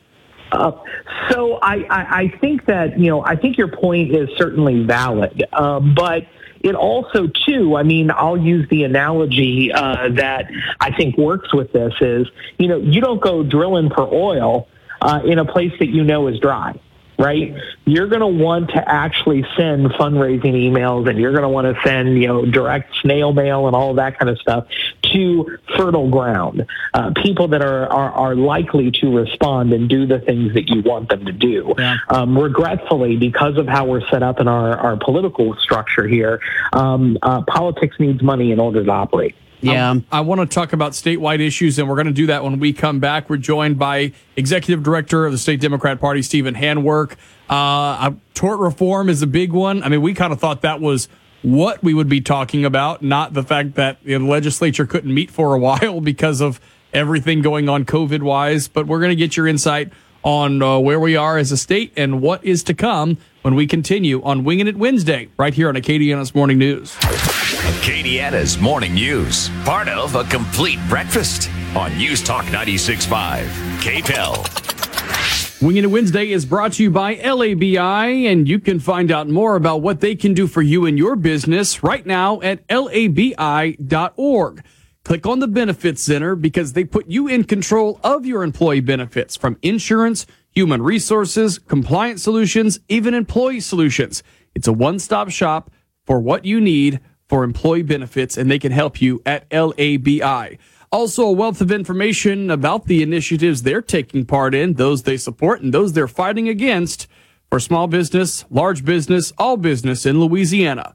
LABI.org for more information, or you can always call them by reaching out to Elena LaCour at 225 215 6647. That's 225 215 6647 for more information about LAB. Moon Griffon. The news that was. People want to know how this happened. And the news that's now. The attempted coup d'etat. Get a complete and concise update tomorrow morning. Hi, y'all. Welcome to the Moon Griffon Show as we rock and roll. And it's another beautiful day in Louisiana. And we are honored to have our special guest today, the President of the United States, President Donald Trump. I have to tell you, Moon, you have a great reputation. All my friends down there, I have a lot of them. They're saying, call Moon. It's an honor to do your show. It really is great to be on the Moon Griffon show. I really, it's a big deal. You're a, you're like a, you're a big deal in talk radio.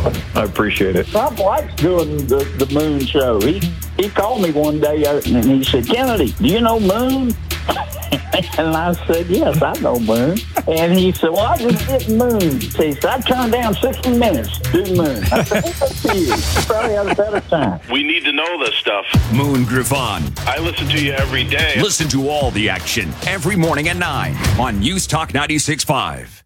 KPEL. You're listening to American Ground Radio's Morning Minute. Lieutenant Governor Billy Nungesser wants more Louisianians to take staycations this summer. But what we really need is for more people from out of the state to be able to visit New Orleans. Make no mistake about it, there has been no one has had more influence on our state's economy during this pandemic than New Orleans Mayor Latoya Cantrell. That's because when it comes to Louisiana tourism revenue, New Orleans accounts for nearly half of Louisiana's $18 billion annual tourism income. So the longer Mayor Cantrell puts up the be back soon sign in the window of New Orleans, there are going to be fewer and fewer visitors to Louisiana. If New Orleans doesn't open up soon, the state could lose as many as 50% of our tourism businesses for good. American Ground Radio, where building a better America begins with building a better us. Return each Sunday from 1 to 2 p.m. with Louis R. Avallone and Stephen Parr on News Talk 96.5 KPEL and streaming live at kpel965.com. And now, your forecast from the KATC TV3 Weather Lab. Plenty of sunshine out there today with temperatures pushing their way into the lower 90s. We're up at about 93 degrees again today. Winds coming from the north at about 5 to 10 miles an hour. 10% chance maybe for a quick shower down closer to the coastline. Lows tonight going to get down to around 69 degrees with clear skies overnight. From the Storm Team 3 Weather Lab, I'm KATC meteorologist Daniel Phillips on News Talk 96.5 KPEL. This weather update is brought to you by Tabbouleh Lebanese Cuisines in Lafayette. They are open on Ambassador Caffrey next to Rooms to Go. Tabbouleh, your choice for authentic, freshly made Lebanese food. That's right. I cleared my throat on the mic. It's okay because we're getting into Valerie. 745 now at News Talk 96.5 KPEL. And Stephen Handwerk joins us from the State Democrat Party. You know what? I love to just pepper him with questions. Because remember when he was coming on before, obviously, yes. Biden reached the point where he had enough primary victories to be the presumptive nominee. Um, by the way, what is the party going to do about a convention? How's that going to happen, Stephen? How's that going to work? Oh, you know what? He can't hear us yet. Hey, Stephen, you there? Hey. All right. Sorry. I, I just, here. I was just rambling on. I, I mean, I said everything He's in the book nice about you, and then you couldn't even hear it, so you can't prove that I was wrong. Um, oh man. What are we gonna do? what is the party gonna do about a convention? Um, I know the GOP is having a, a time because part of it's still going to be in North Carolina, I think, but the actual big portion is going to be down in Jacksonville. Um, now Biden does have enough primary votes in theory to to you know, seal this nomination, but how's that going to happen? How's that going to work? Yeah, so I mean, we're currently working through that. Um, this will be my fifth convention I think I've been a part of. Um, so um, we're working through that right now. Uh, many of us have been meeting, talking about this, uh, working through multiple different uh, vectors. Um, what I can tell you is for the Democrats, it's not going to be 100% in person and it's not going to be 100% virtual. So it's going to be somewhere in the middle. Uh, and we're trying to figure out exactly how we can do this as safe as possible, but also still do the things that we we know that we need to do. There are a lot of people who have worked incredibly hard uh, to become delegates uh, for this year's uh, convention. Uh, they've worked really hard for their candidates. So uh, we're trying to provide them with experience, but I mean, we're re envisioning literally everything. Um, I thought because I've done so many conventions that this was just going to be easy and it would be done already, and no, that's just not it. So right. are, are are we any closer to an announcement? I mean, I love to ask you to look into your crystal ball about who a running mate might be. It seems like more recently the two names that I'm hearing the most about are Stacey Abrams and Kamala Harris. Are those two that are still in the running, or do we have a, a surprise in there, like a I'm not going to say a write in. It won't be a write in, but you know, a kind of a curveball. Look, I, I definitely um, have the utmost respect for both of those amazing women who have done uh, and proven themselves to be um, incredibly talented and passionate, and certainly people that the uh, the voters respond to. But look, there's also some amazing people who shared the stage with the vice president, including, you know, um, uh, Amy Klobuchar, uh, who I think is amazing, and you know, more than a few others. Um, I think that Val Demings, another. Con- congresswoman from Florida who is just a rock star and comes with that police background as well. Um, so I think that it's it, it they're vetting a lot of these candidates right now. Not only uh, do we see that, we also want to know what's in people's backgrounds and that sort of thing, so that we don't have you know um, some baggage to deal with. But more than anything, right now, I think that the vice president is also trying to figure out who does he get along with, who meshes. Um, that was one of the things that we saw that really paid dividends. I think uh, underneath President Obama was is that he got along with uh, Joe Biden so well uh, that they actually had a friendship, that they actually respected each other, and that made them a better team. So I think that that's what the vice president is looking for right now. But uh, I wish I had the inside scoop and could break some news here. Uh, I just don't. All right, let's talk about some state issues. Um, obviously, we're kind of moving forward in a special session. We get these pretty regular emails about you know bills the governor has signed. I think the the tort reform veto that was expected. Um, however, there have been a couple that I think were unexpected, and you know the more conservative side of the legislature and conservative base, you know, here in the state of Louisiana, surprised by the expansion of the, the carry of firearms in churches. Also, um, a bill that was just signed yesterday really goes to support the the Second Amendment and really limits um, the way individual municipalities could have bans and everything else. I think those two are pretty surprising. What are you seeing? What are you hearing? Yeah, so I know that a lot of our constituents that are in the big cities certainly had some problems uh, with those bills. And uh, I know that the governor had um, a lot of decisions to make. I may not agree with all of those individual ones.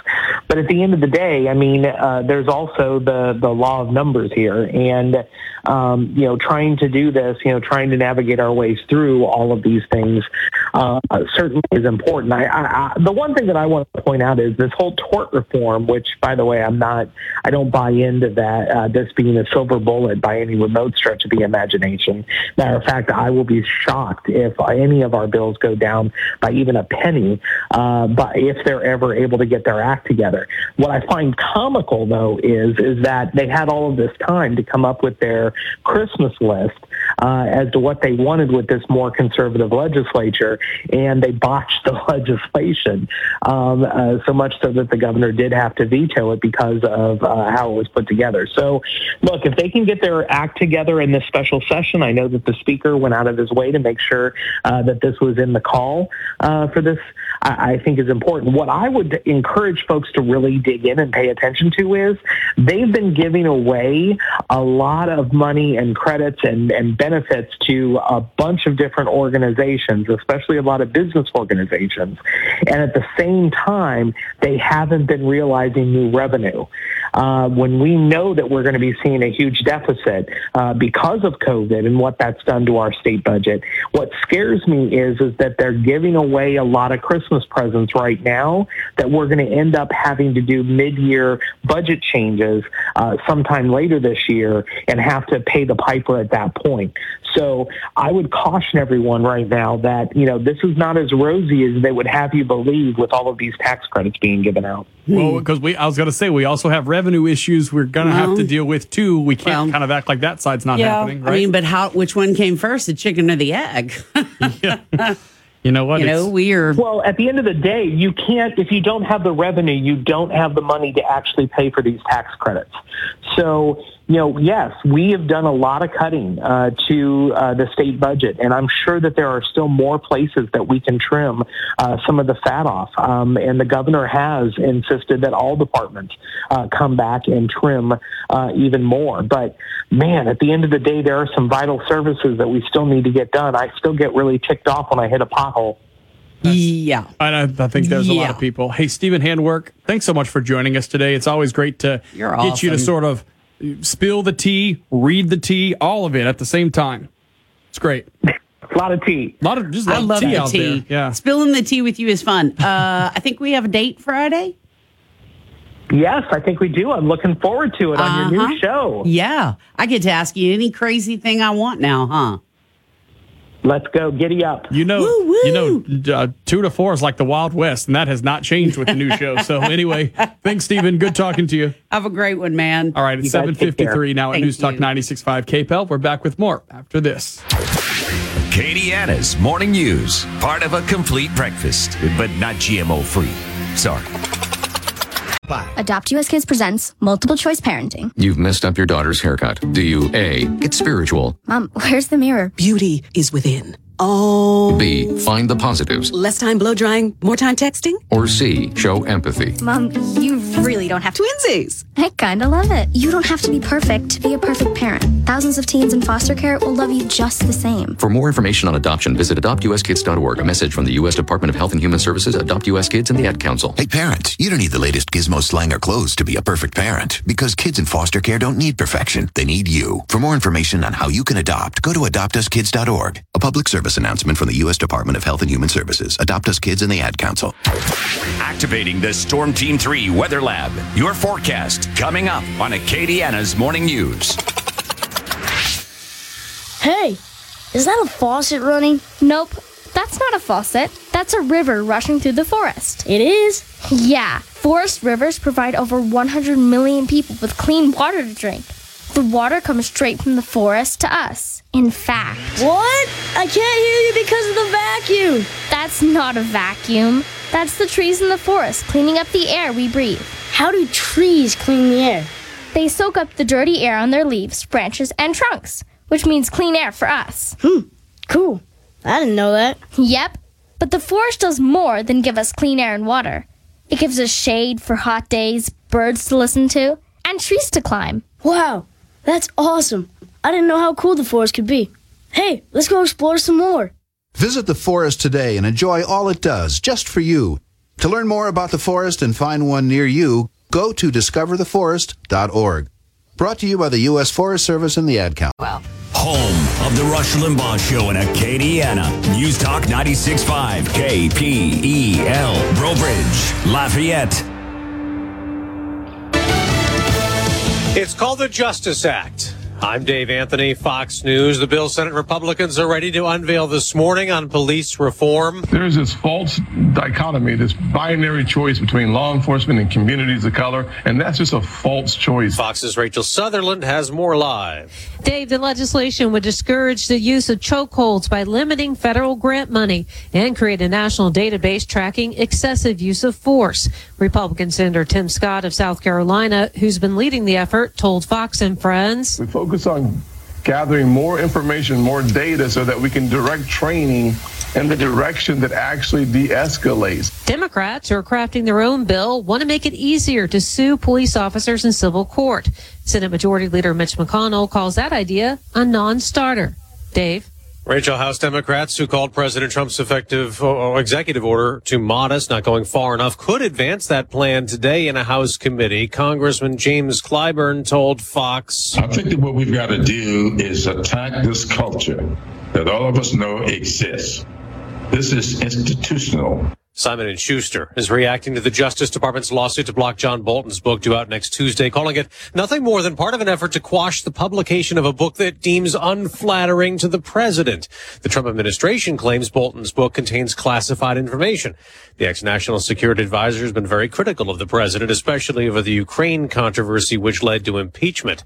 Trump supporters are already lining up in Tulsa, Oklahoma for Saturday's rally. Those of us who work and live within blocks, uh, miles of this building are scared. Attorney Paul DeMuro fears the rally will be a big coronavirus spreader, but a judge rejected his lawsuit to block it. The Trump campaign says they'll hand out masks and sanitizer. Rallygoers will have to agree to a liability waiver. America's listening to Fox News. At Fisher Investments, we do things differently, and other money managers don't understand why. Because our way works great for us. But it may not work for your clients. That's why Fisher Investments is a fiduciary, obligated to put clients first. It's the highest standard for a financial advisor. So, what do you provide? Cookie cutter portfolios like the rest of us? No cookie cutter portfolios here. Fisher Investments tailors portfolios to meet each client's goals and needs. But you do sell investments that earn you high commissions, right? And make commissions when you make trades for your clients? No, Fisher Investments doesn't sell any commission investment products, and we never earn commissions on trades. So, what's in it for you? Fisher Investments fees are structured so we do better when our clients do better. When it comes to helping clients achieve a comfortable retirement, we're clearly different. Visit FisherInvestments.com to find out why investors like you switch to us. Fisher Investments, clearly different money management. Investments in securities involve the risk of loss. The coronavirus has spiked in some states with record new cases recently in Arizona, Florida, and Texas. And there's been quite a bit of controversy over masks. Some have refused to wear them. Others are demanding it be mandatory. Wearing a mask is a no-brainer. It works. It's effective. Donald, Dr. Ronald Saff with Physicians for Social Responsibility took that message to Governor Ron DeSantis' office, but the Republican says at the end of the day, you know, we should be trusting people to make good decisions. Um, you know, Floridians have shown they can do that. It's also an issue in Congress. House Speaker Nancy Pelosi is telling committee chairs they have the authority to force out members who don't wear face masks during proceedings. A senior Democratic aide tells Fox News the sergeant at arms can enforce the rule. House members expressed concerns about continuing committee work as COVID-19 spikes in several states, and one recently infected member didn't wear a mask while on the House floor. Pelosi requested the Office of Attending Physician to come up with guidance on masks, and it says research shows wearing a mask helps prevent the spread of the disease. In Washington, Jill Nato, Fox News. We're learning more about the protester badly injured by police during a protest in Buffalo. 75 year old Martin Gugino's lawyer says their client has a fractured skull from the incident on June 4th. He's still hospitalized, and in recent days, his attorney has told media outlets that Gugino hasn't been able to walk. Gugino hit his head on pavement after being shoved back by Buffalo police in video that's now gone viral. He was seen bleeding from the head as officers walked away. Two officers are charged with second degree assault and have pleaded not guilty. They could face prison sentences of up to seven years if convicted. In New York, Tanya J. Powers, Fox News. On Wall Street, Dow futures up more than 100 points ahead of the opening bell. I'm Dave Anthony, and this is Fox News. Your 24 7 news source on air, online, and with the KPEL News app. Now, the headlines from the KPEL News Center. Good morning. I'm Rob Kirkpatrick with your headlines. We'll get up to 93 degrees today here in Acadiana. Your full weather forecast is coming up. A 17 year old from Breaux Bridge sadly died yesterday while swimming with a group of friends near the Bayou Amy boat landing in Henderson. It happened just before noon yesterday, according to the St. Martin Parish Sheriff's Office. Authorities have identified the teen as Devon Baptiste. Witnesses say he showed signs of distress and then failed to resurface. That's when 911 was called. His body was found shortly after rescuers arrived on the scene. A one time confirmed and admitted incoming LSU freshman who filmed himself screaming the N word on camera. His name is Drew Dollar. He's from West Monroe. He will not be attending the state's flagship university come fall. LSU's Black Male Leadership Initiative applauds the university's decision. LSU has refused to comment further on the subject, citing privacy concerns. A study from Scripps Research Institute indicates that mutations in the strain of a coronavirus that's circulating in the U.S. right now may be much more infectious than its Wuhan predecessor. Kevin Barnhart has that story. But how much worse is it? Approximately 10 times more infectious for human cells than the original one. LSU Health New Orleans molecular geneticist Dr. Lucio Miele says the viruses that contain a mutated protein are much more stable. It is more abundant because it doesn't fall apart. He adds that letting the virus spread for herd immunity to develop is more dangerous than originally thought. The more viruses are out there, the better the chance that one of them is going to hit on a mutation that makes it more infectious infectious. I'm Kevin Barnhart. Louisiana has now seen three straight days of COVID 19 hospitalizations, that metric used by health officials to track the actual rate of community spread. Assistant Health Secretary Dr. Alex Billioux says their contact tracing data shows this is largely due to increased social interactions in recent weeks and possibly due to Memorial Day moving around in the community, whether you're going to a phase two opened facility or not, just being out and about more is going to increase the risk that you're going to come in contact with someone with COVID, increase the risk that COVID spreads. Billioux says it does not appear the recent increase in transmissions is disproportionately due to new clusters in nursing homes. Neighboring Texas and Arkansas have seen record breaking increases in the last week, and Billioux says it could be foreshadowing for us. A lot of what they've done has preceded us by about two weeks. So I think as we're looking towards the future, and we're looking next door to see what the present looks like for them. Statewide, the growth in cases has been the largest in Lake Charles, Alexandria, and the Monroe regions. Billioux says the recent upward trend here and the record spikes in neighboring states are important reminders the pandemic is not over and we need to continue wearing masks and social distancing. If we don't take those personal actions, uh, then there's no reason to believe we'd be any different than our neighboring states in a week or two. The U.S. Senate's lone African American GOP member set to unveil police reform legislation this morning in response to the George Floyd protests. The legislation limits the use of chokeholds, requires officers to intervene if they see excessive force, and provides for more cameras. Senator Bill Cassidy says Tim Scott's bill is a necessary conversation. People need to know that they are heard, and that which can be done to address on a federal level is done, and hopefully as well on state and local levels. Yesterday, the president signed his own executive order blocking federal funds from heading to police departments that do not limit the use of chokeholds. Cassidy says he looks forward to the coming debate over policies and reforms and wants other states to take a look at New Orleans police's use of force for policy and their guidance. If Minneapolis had had the training of the NOPD, George Floyd would not have died. Outside of one notable incident near the Crescent City Connection Bridge, there has been limited conflict between protesters and the NOPD since Floyd's death.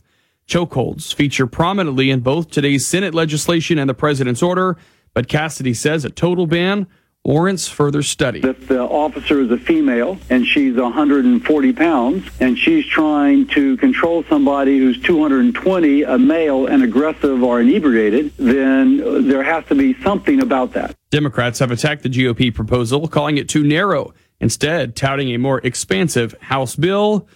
We're told that would be dead on arrival in the Senate. There's new hope for some of the sickest coronavirus patients fighting to survive. A steroid is proving to be the first life saving drug research have found. In some national headlines, a pair of Oklahoma attorneys are pushing to have safety measures in place for President Trump's rally that's happening in Tulsa this weekend. The lawyers filed a lawsuit to pressure BOK Center's operator to enforce social distancing and face masks at the event. Attorney Clark Brewster argued the rally is going to spread coronavirus, quote, without a question. Trump has held off on campaign rallies because of the respiratory illness. Saturdays will be his first since March. And finally, Senate Majority Leader Mitch McConnell is pushing against removing Confederate statues from the U.S. Capitol building. Speaking to reporters, McConnell explained it's, quote, nonsense that we need to airbrush the Capitol and scrub out everybody. He was talking about those with slavery connections from years ago. The Kentucky Republican noted that each state is allowed two statues and can trade them out if they want to. Both parties have been told and they're going to debate whether the monuments remain in the building. But McConnell has argued it should be a decision made by the individual states. This news update is brought to you by the TJ Martell Foundation. Join the TJ Martell Foundation in the fight against leukemia, cancer, and AIDS. Your support helps save more lives. Visit tjmartell.org to learn more today with temperatures pushing their way into the lower 90s. We're up at about 93 degrees again today. Winds coming from the north at about 5 to 10 miles an hour. 10% chance maybe for a quick shower down closer to the coastline. Lows tonight going to get down to around 69 degrees with clear skies overnight. From the Storm Team 3 Weather Lab, I'm KATC meteorologist Daniel Phillips on News Talk 96.5 KPEL. News Talk 96.5, KPEL. Right now, traffic. All right, a few incidents to pass along to you right now. Vehicle accident, 3rd Street at Simcoe. That's 3rd Street at Simcoe. In Scott at 900 Provost Street, there's a fire investigation going on. And then another vehicle accident, East University at Pinhook. Uh, three busy areas right there. And uh, if you could avoid them, that would be helpful. If there's anything else we need to know about, you can give us a call at 232 154.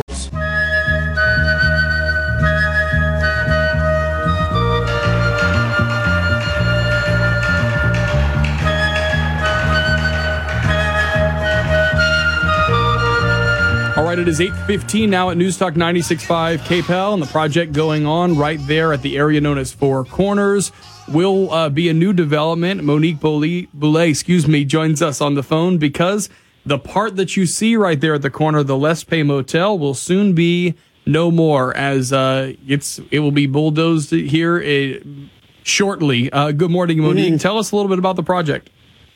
Good morning. So it actually, uh, the bulldozers are showing up today. Sweet. Um, and yes, very exciting. Um, the hotel should be down in the next couple of days, And uh, so the project is moving very fast. We are working with HRI, which is a company out of New Orleans, a developer out of New Orleans that does a lot of restoration. Um, after Katrina, they did a lot of this work in some of the tougher parts of New Orleans and had really great success with it. So um, we're excited. Um, they are building, you know, well, let me back up a little bit. This, I guess, initiative has been going on for over five years and really working with the neighborhood to identify the needs um, with the community, with the city. It, you know, it's our gateway. It means so much to so many different people.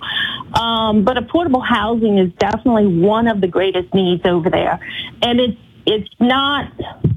It's not like public housing in the traditional sense.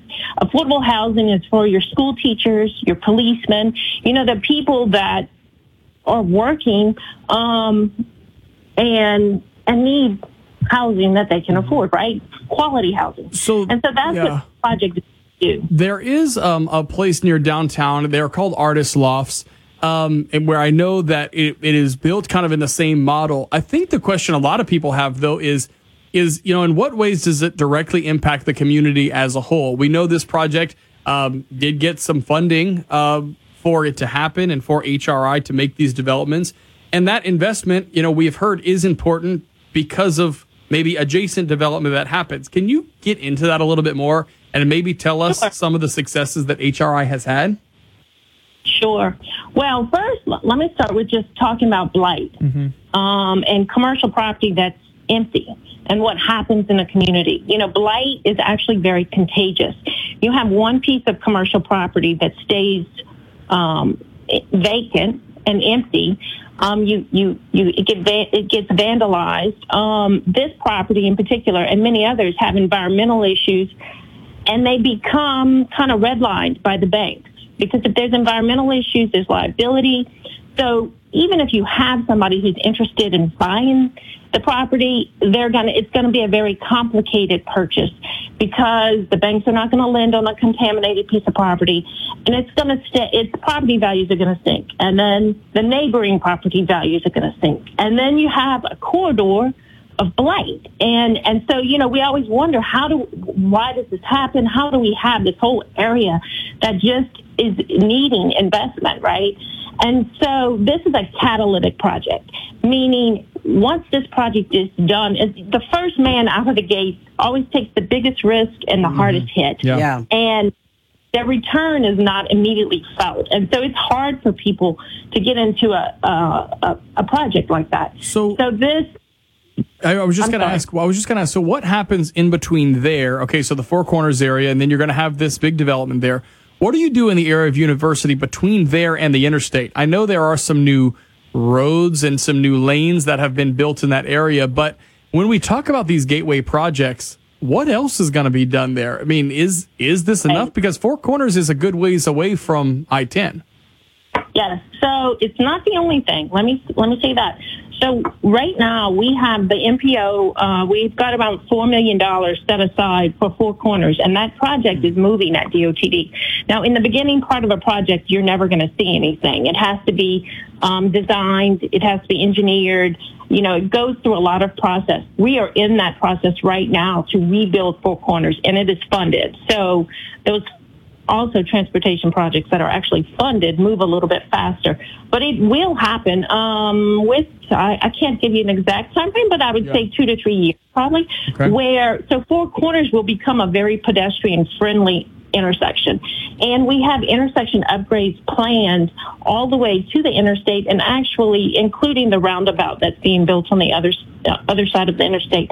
Willow will be a, a, a major uh, roundabout. Um, this corridor not only does it have a lot of poverty, but it also has some of the most significant safety issues from a roadway perspective. Well, could you have a roundabout there? I mean, I mean, I know the the name is Four Corners, and a roundabout would round that off. But I mean, could could that be something that's an option? Well, so we studied that, and that's what we did in the transportation study that we did um, a couple of years ago. Was really uh, go into the traffic analysis to see what could and couldn't be at this corner, um, particularly with the housing that's being built.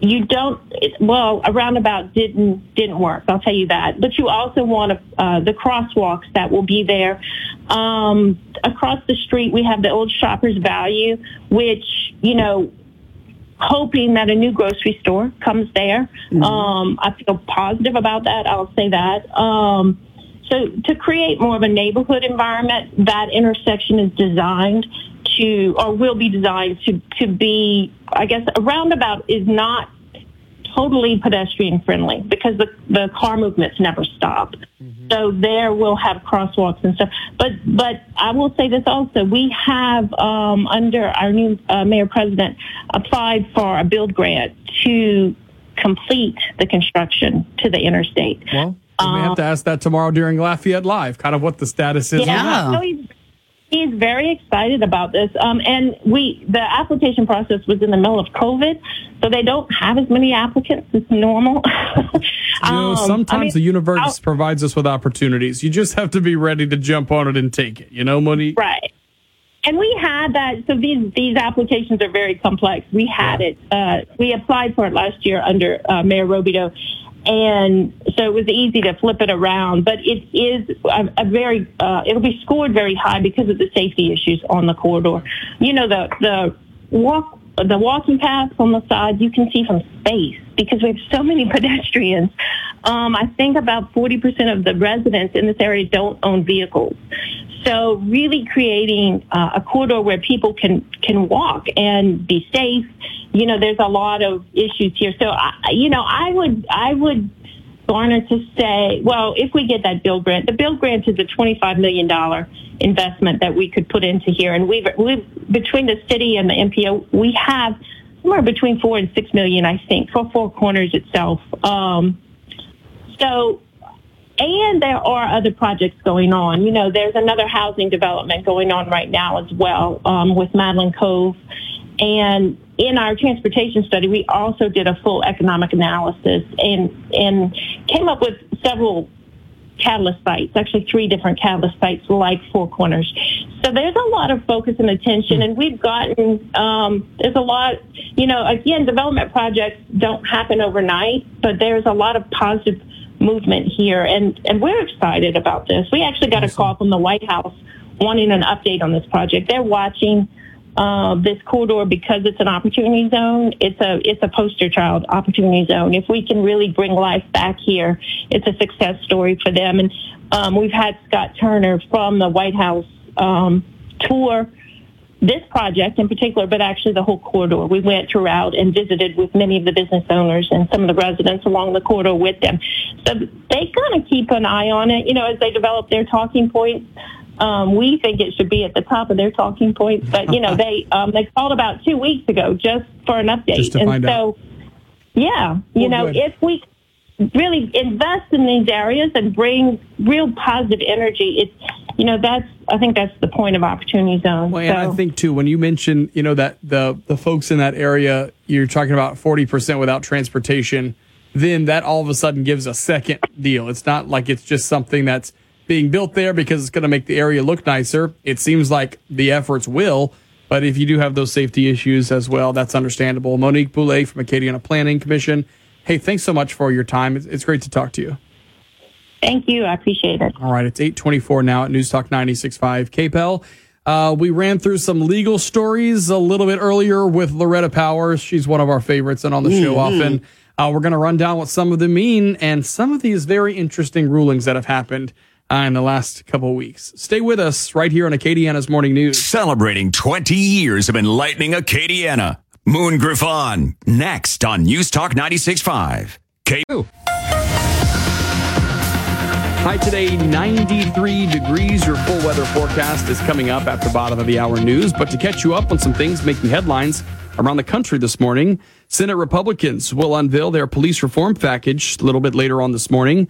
South Carolina's Tim Scott, the only black GOP member in the Senate, is leading the party's effort to bring changes to local policing following the death of George Floyd in Minneapolis. He'll be joined at a morning press conference by Majority Leader Mitch McConnell and other Republican leaders. Quote, without police, there is chaos. Those are the words from President Trump as he signed an executive order on police reform amid nationwide protests. It sets high standards for using force, including a ban on chokeholds, except for when an officer's life is at risk. It will also create a national database for excessive force complaints. Trump said he's strongly against dismantling or dissolving departments, saying there's only a tiny number of bad cops. There's new hope for some of the sickest coronavirus patients fighting to survive. A commonly used and widely available steroid is proving to be the first life-saving drug. Dexamethasone cut the risk of death by a third for those on ventilators and a fifth for those on oxygen. The UK government has about 200,000 courses of the drug in its stockpile and plans to make it available to patients. You can read more on this story at kpel965.com. At least 24 states are dealing with a spike in coronavirus cases, but the White House says the outlook is still good.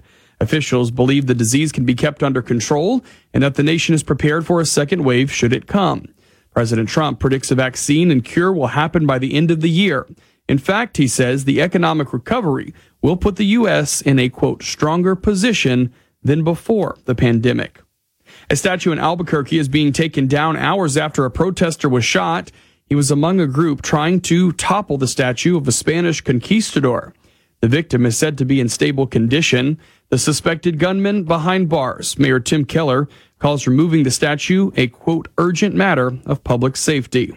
The nation's largest utility company just confessed to killing 84 people and starting California's worst wildfire in its history. The entire town of Paradise was nearly wiped out in 2018. It's what drove PG&E into bankruptcy last year.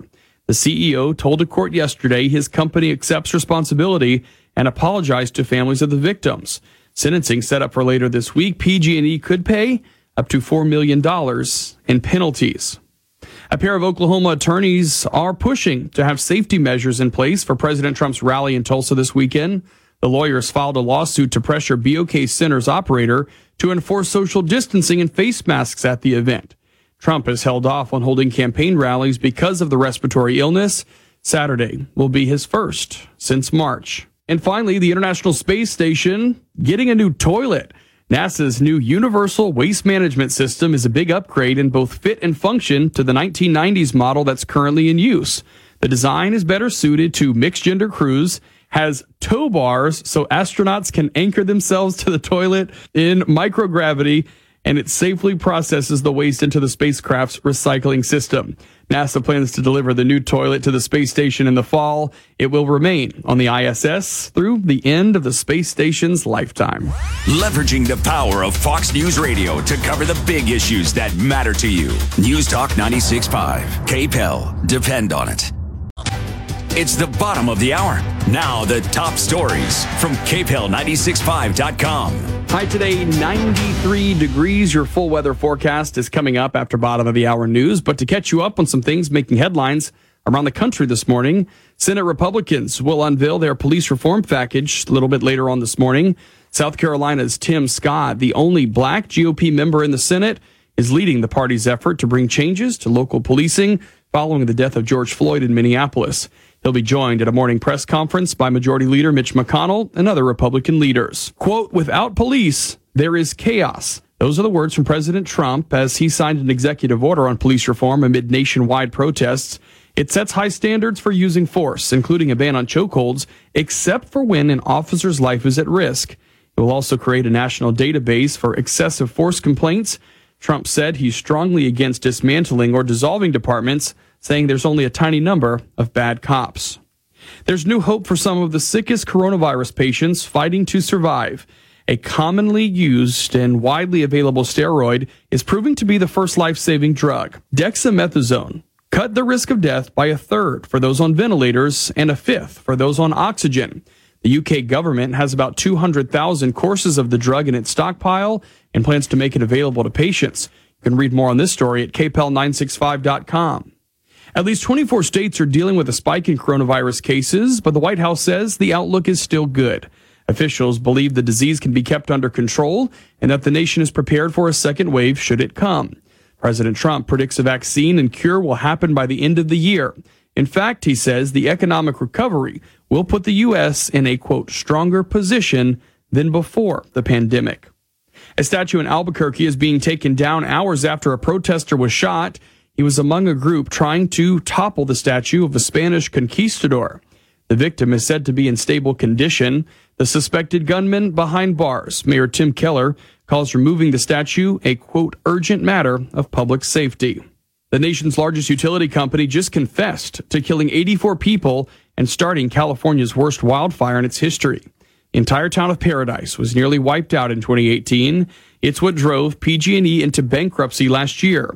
The CEO told a court yesterday his company accepts responsibility and apologized to families of the victims. Sentencing set up for later this week. PG&E could pay up to $4 million in penalties. A pair of Oklahoma attorneys are pushing to have safety measures in place for President Trump's rally in Tulsa this weekend. The lawyers filed a lawsuit to pressure BOK Center's operator to enforce social distancing and face masks at the event. Trump has held off on holding campaign rallies because of the respiratory illness. Saturday will be his first since March. And finally, the International Space Station getting a new toilet. NASA's new Universal Waste Management System is a big upgrade in both fit and function to the 1990s model that's currently in use. The design is better suited to mixed gender crews, has tow bars so astronauts can anchor themselves to the toilet in microgravity, and it safely processes the waste into the spacecraft's recycling system. NASA plans to deliver the new toilet to the space station in the fall. It will remain on the ISS through the end of the space station's lifetime. As across Acadiana today, temperatures are going to be pushing their way into the lower 90s. We'll probably hit up somewhere around 93 degrees, which puts us in very similar territory to the last couple of days. Winds from the north today at 5 to 10 miles an hour, keeping any kind of shower activity pretty confined to the coastline. I think we'll go about 10% on your rain chances here through the afternoon. Lows tonight get down to around 69 with mostly clear skies and getting ready to do it all over again tomorrow. From the Storm Team 3 Weather Lab, I'm KATC meteorologist Daniel Phillips on News Talk 96.5 KPEL.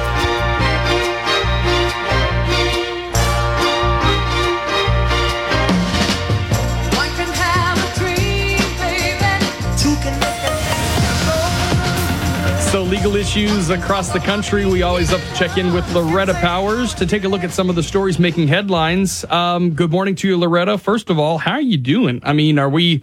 Are you working from home? Are you going somewhere? Are you doing Zoom calls? What's your situation? So, court starts in about a week. We're still doing Zoom hearings. Um, I'm working from home personally, but uh, some people decide to go to the office, Mm-hmm. and that's all right. How are those Zoom hearings? Because you know, a lot of times you get you got to get all dressed up. You gotta you gotta Oh, do yeah. your hair. You got to go to the courthouse. You got to park. You got to feed the meter. I mean, all these things. But guess what? You could do it from the comfort of your home. I'm telling you, Loretta, if I was in a Zoom hearing, I would not be wearing the matching pants to my suit. I'd probably be wearing some shorts and a jacket. You know. No, the judge actually commented on how I was like one of the only dressed person that they saw. I mean, opposing counsel was actually in a sweatshirt, so Oh. the judge actually ruled very favorable in my position. I think because of that. The judge was in a robe. All right, we got to keep Loretta on speed dial if we ever need a mm-hmm. some representation. She, we know she's going to at least fake her sweatshirt Right. off, you know. All right, so um, big ruling this week. Um, eh, well, I guess it actually happened last week, but you know, still hearing about the reverberations through this, and it is um, the the decision that employers cannot fire individuals for being members of the LGBTQ plus community. Um, what does this mean, and is there still fallout? I know a bunch of people weren't happy with this one. Yeah, well, it was actually Trump's Supreme Court nomination, Neil Gorsuch, who actually issued this opinion. I think it's a really good deal because lower courts have ruled that it's implied in the original statute that LGBTQ plus is already included in the Civil Rights Act on the basis of sex. After all, uh, if a woman is dating a woman and she's fired, however, she's dating a man and not fired, that is discrimination on the basis of sex. So I think the only fallout is, hey, look, it's kind of Congress's job to write this into the statute. The Supreme Court kind of hijacked it, but I think it just depends on how you read the existing statute. that because what they did was basically just affirm what a lot of people said was already standing. It wasn't necessarily like this brand new thing that they decided. Exactly. Another um, Supreme Court issue: they will not re-examine doctrine that shields police. Obviously, the protests that are happening nationwide, we know a police bill will be unveiled a little bit later on this morning. Why is this one so important? So police have sovereign immunity, meaning if they are acting within the scope of their employment, they cannot be sued. But what happens if they go outside of that scope? What happens if they use excessive force? Well, right now, there's a doctrine of qualified immunity. Now, the Supreme Court back in the 80s kind of created this out of thin air. They definitely hijacked Congress's job on this one. And they said, well, if excessive force is used, we're also going to decide, hey, was it reasonable? And if that's the case, then they cannot be sued. Of course, you have uh, people with the movements of Black Lives Matter. They think that excessive force should never be used. So they were really hoping that the Supreme Court would take up this issue. All right, I don't want to take up too of you, too much of your time because you have to get dressed for a hearing. I'm Right. sure. Um, but Facebook has fired an employee who protested an action on a Trump post. You know, we're talking about we often talk about social media as this you know large umbrella and all these different sites. But you know, you look at two of the biggest players, Twitter and Facebook, doing very different things when it comes to content by the Trump campaign, the president himself, and some employees are not happy about it. Yeah, Facebook News. You know, it's my favorite soap opera about computer nerds. so in today's episode, it, it all goes down to Trump's tweet. You know, whenever the looting starts, the shooting starts. He wanted that taken down because he thought it incited violence. Zuckerberg was like, uh, we kind of want that up there because it's a warning of how state actors are going to act if somebody loots. So we kind of want that as a warning. At the end of the day, it's it's free speech, and they're Facebook is kind of cutting down on that. Mm-hmm. Very Interesting. interesting. Hey, Loretta Powers, it's always great talking to you. Thanks so much. Thank you. The Rush Morning Update is brought to you by Luxury Limo of Lafayette. Book your next traveling party at luxurylimo.lafayette.net. On Monday, the Supreme Court sided with California in declining to hear an appeal by the Trump administration on a statewide sanctuary law. Now, the upshot is that at least for now, California can continue its policy of state and local law enforcement refusing to cooperate with federal immigration agencies. The Los Angeles Times editorial board was giddy over this decision. Within hours, they celebrated with an editorial accusing Trump of waging a mean spirited, costly, and unnecessary war against illegal immigrants. Now, let me caution those of you who, like the LA Times, think this battle is over and who believe the left has won the sanctuary city law fight once and for all. Over the past few weeks, Americans all across the great country have seen lawlessness on display. We have seen a police precinct overrun by thugs and hooligans in Seattle. We've seen it set on fire. We've seen looting, arson, vandalism, violent attacks on business owners go unchecked as elected blue city Democrat leaders choose to sit on their asses and refuse to restore order or defend lives and property. And I'll guarantee you something. Millions of law abiding Americans are appalled, and this Supreme Court ruling just adds to their disgust. So don't doubt me. They're waiting until November to demonstrate the amazing political power of disgusted voter pushback against leftist human debris. It'll happen. During this time of massive change, you should know that Zip Recruiter's focus has not changed. They are still doing what they've always done, helping people find work and helping businesses find the right people for their open roles. Now, if you're looking for a job, Zip Recruiter is working with you to find the right job faster. They're dedicated to helping you get hired from caretaking to delivering food and goods to building medical facilities, supplying protective equipment, so many other opportunities as well. In fact, ZipRecruiter's app will send you up to date job openings so you can be one of the first to apply. And if you're actively hiring, ZipRecruiter will invite candidates to apply to your most urgent roles, making it faster and easier to reach the people you need. By connecting people who need jobs and companies that need people, ZipRecruiter is working with all of us so we can keep moving forward. See it come together, ziprecruiter.com slash work together. That's ziprecruiter.com slash work. the back and forth that has gone on for years and years between North and South Korea came to another kind of violent end. There was a new building that had recently been built, um, was blown up by the North. Um, two years ago, um, this office was built to improve relations, and Simon Owen looks like we're sort of going in the opposite direction. He joins us this morning from London. Good morning to you. Good morning. So tell me about uh, was there some sort of provocation we don't know about, or is it just Are they just crazy? Yeah, the Uh, situation we're in. What happened? Mm. Uh, the North Koreans are saying that uh, this is part of a, an ongoing dispute. For the past few weeks, they've been complaining vocally about defectors, people who leave North Korea, move to South Korea, and then some of them become activists. And one of the tactics that these activists use is they get giant balloons and they fill them with propaganda, with leaflets criticizing North Korea's leadership, with USB sticks containing international movies, uh, efforts to basically show North Koreans who live in this highly controlled, very secretive country where they have very limited uh, exposure to the outside world, these balloons carry material that gives them a hint about what the rest of the world might be like, and they can really be very eye-opening. And North Korea has in recent weeks been calling these defective activists who do this human scum. It's been furious with South Korea for letting them do this.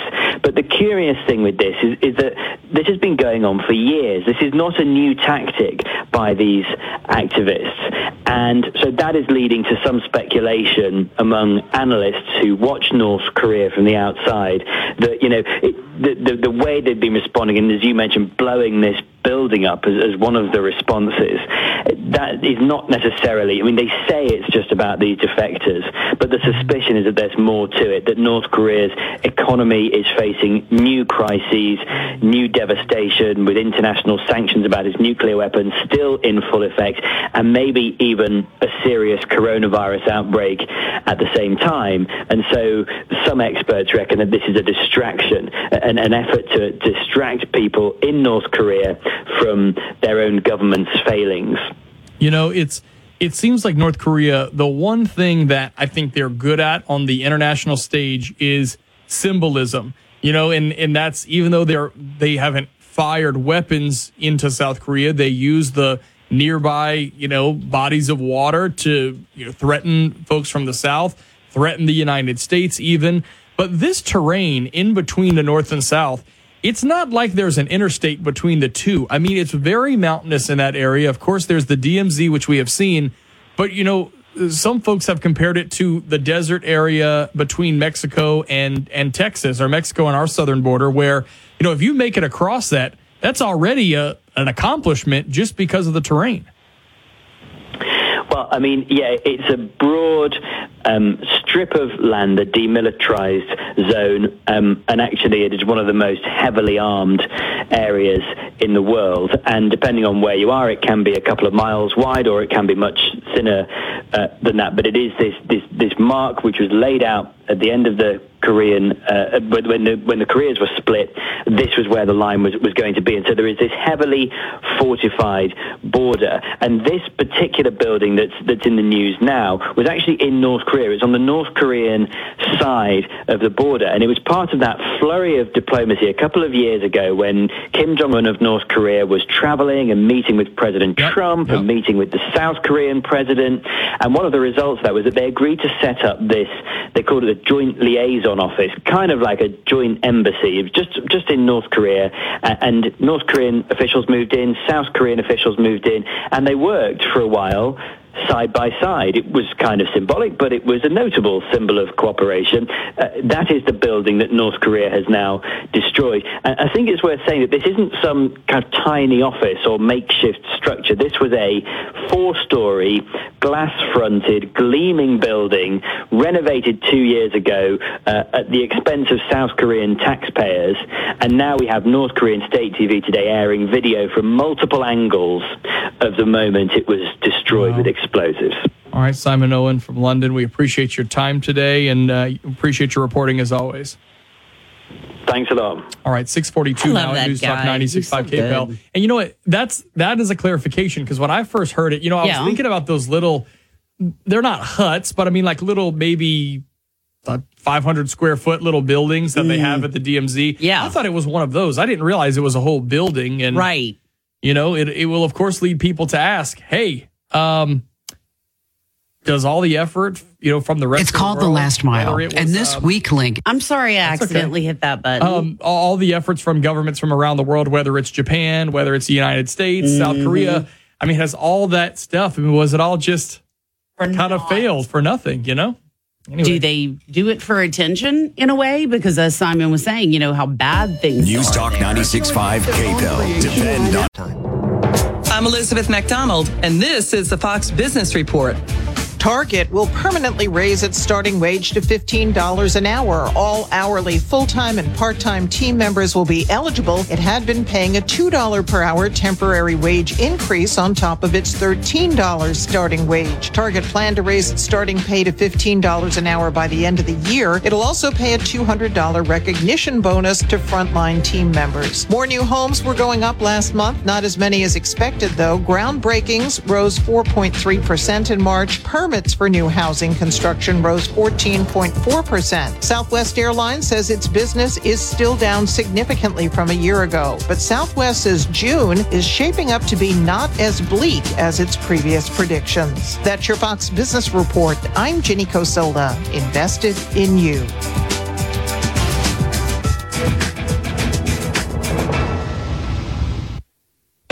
You're more focused than ever on keeping your employees and customers safe. Cintas has the products and services you need to feel prepared.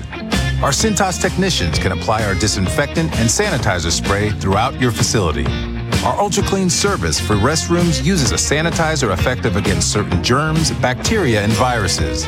And we'll help you stay well stocked with hand sanitizer, face masks, and essential PPE. Visit Cintas.com and get ready for Get the free KPEL News app in the App Store and Google Play. News Talk 96.5 KPEL. Breaux Bridge, Lafayette. Your 24 7 news source on air, online, and with the KPEL News app. Now, the headlines from the KPEL News Center. Right now, 70 degrees here at KPEL. I'm Bernadette Lee with your news update. Another Confederate monument gets pulled down by protesters, this one in the Confederacy's former capital city.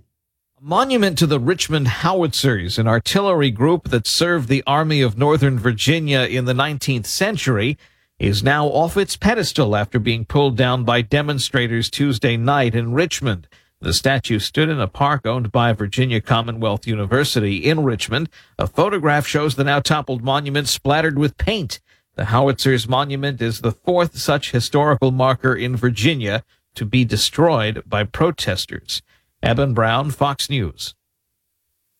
Target is going to raise pay for employees sooner than they planned. Target will permanently raise its starting wage to $15 an hour. All hourly, full-time, and part-time team members will be eligible. It had been paying a $2 per hour temporary wage increase on top of its $13 starting wage. Target planned to raise its starting pay to $15 an hour by the end of the year. It will also pay a $200 recognition bonus to frontline team members. Target will also offer free access to virtual doctor visits for all team members through the end of the year, whether or not they subscribe to a Target healthcare plan. Jenny Cosola, Fox News. Another round of warnings and restrictions in China's capital as a new corona outbreak there is growing. China closing Beijing schools, blocking off some neighborhoods, and cancelling flights to limit travel in and out of the city as authorities race to contain a new coronavirus outbreak. China reporting 137 new infections in Beijing over the past six days, with the outbreak centered on a food market. Officials acknowledging a grave risk of a second wave of infections, but saying they're hopeful the outbreak can be contained. Simon Owen, Fox News. In local headlines, a 17 year old from Breaux Bridge drowned while swimming with a group of friends near the Bayou Ami boat landing in Henderson.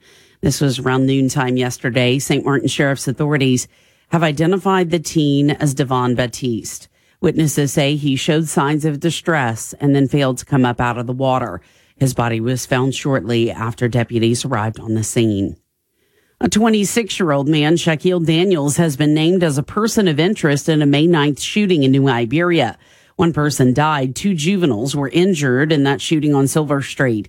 They're asking anyone who might know the location of Shaquille Daniels to call Iberia Crime Stoppers at 364 TIPS. Acadia deputies have their fugitive in custody, 31 year old Stephen Dietz of Evangeline, following several months of teaming up with several law enforcement officers to catch him. Dietz has been accused of stealing oil and gas equipment. Now, Sheriff KP Gibson in Acadia Parish says Dietz, who currently sits in the jail, his bond has been set at $585,000. He's also a suspect in several other thefts in the Evangeline community. A one time confirmed and admitted incoming LSU freshman who filmed himself screaming the N word on camera. His name is Drew Dollar. He's from West Monroe. Well, apparently, the flagship university is uh, the state's flagship university says that they have refused uh, his actual ability to come to the school now. LSU refusing to comment further, though, on the subject, citing privacy concerns in relation to this case. Mostly sunny skies across Acadiana today with your highs getting up to around 93 degrees in the afternoon. Winds are from the north at about 5 to 10 miles an hour with a 10% chance for a quick passing shower. Overnight lows drop down to around 69 degrees here. And as we go through the rest of the work week, a pretty similar looking forecast. Not going to see too many changes all the way through into the weekend with scattered showers returning to the forecast by Sunday afternoon. From the Storm Team 3 Weather Lab, I'm KATC meteorologist Daniel Phillips on News Talk 96.5 KPEL. And right now, we're at 77 degrees here at KPEL. News Talk 96.5 KPEL. Right now, traffic. Double checking what's happening here. Okay, so in Broussard, in the 100 block of Burgess Drive, there is a report of a vehicle on fire. That's the 100 block of Burgess Drive in Broussard. A report of a vehicle on fire. Make sure you're buckling up, keeping it safe out there today.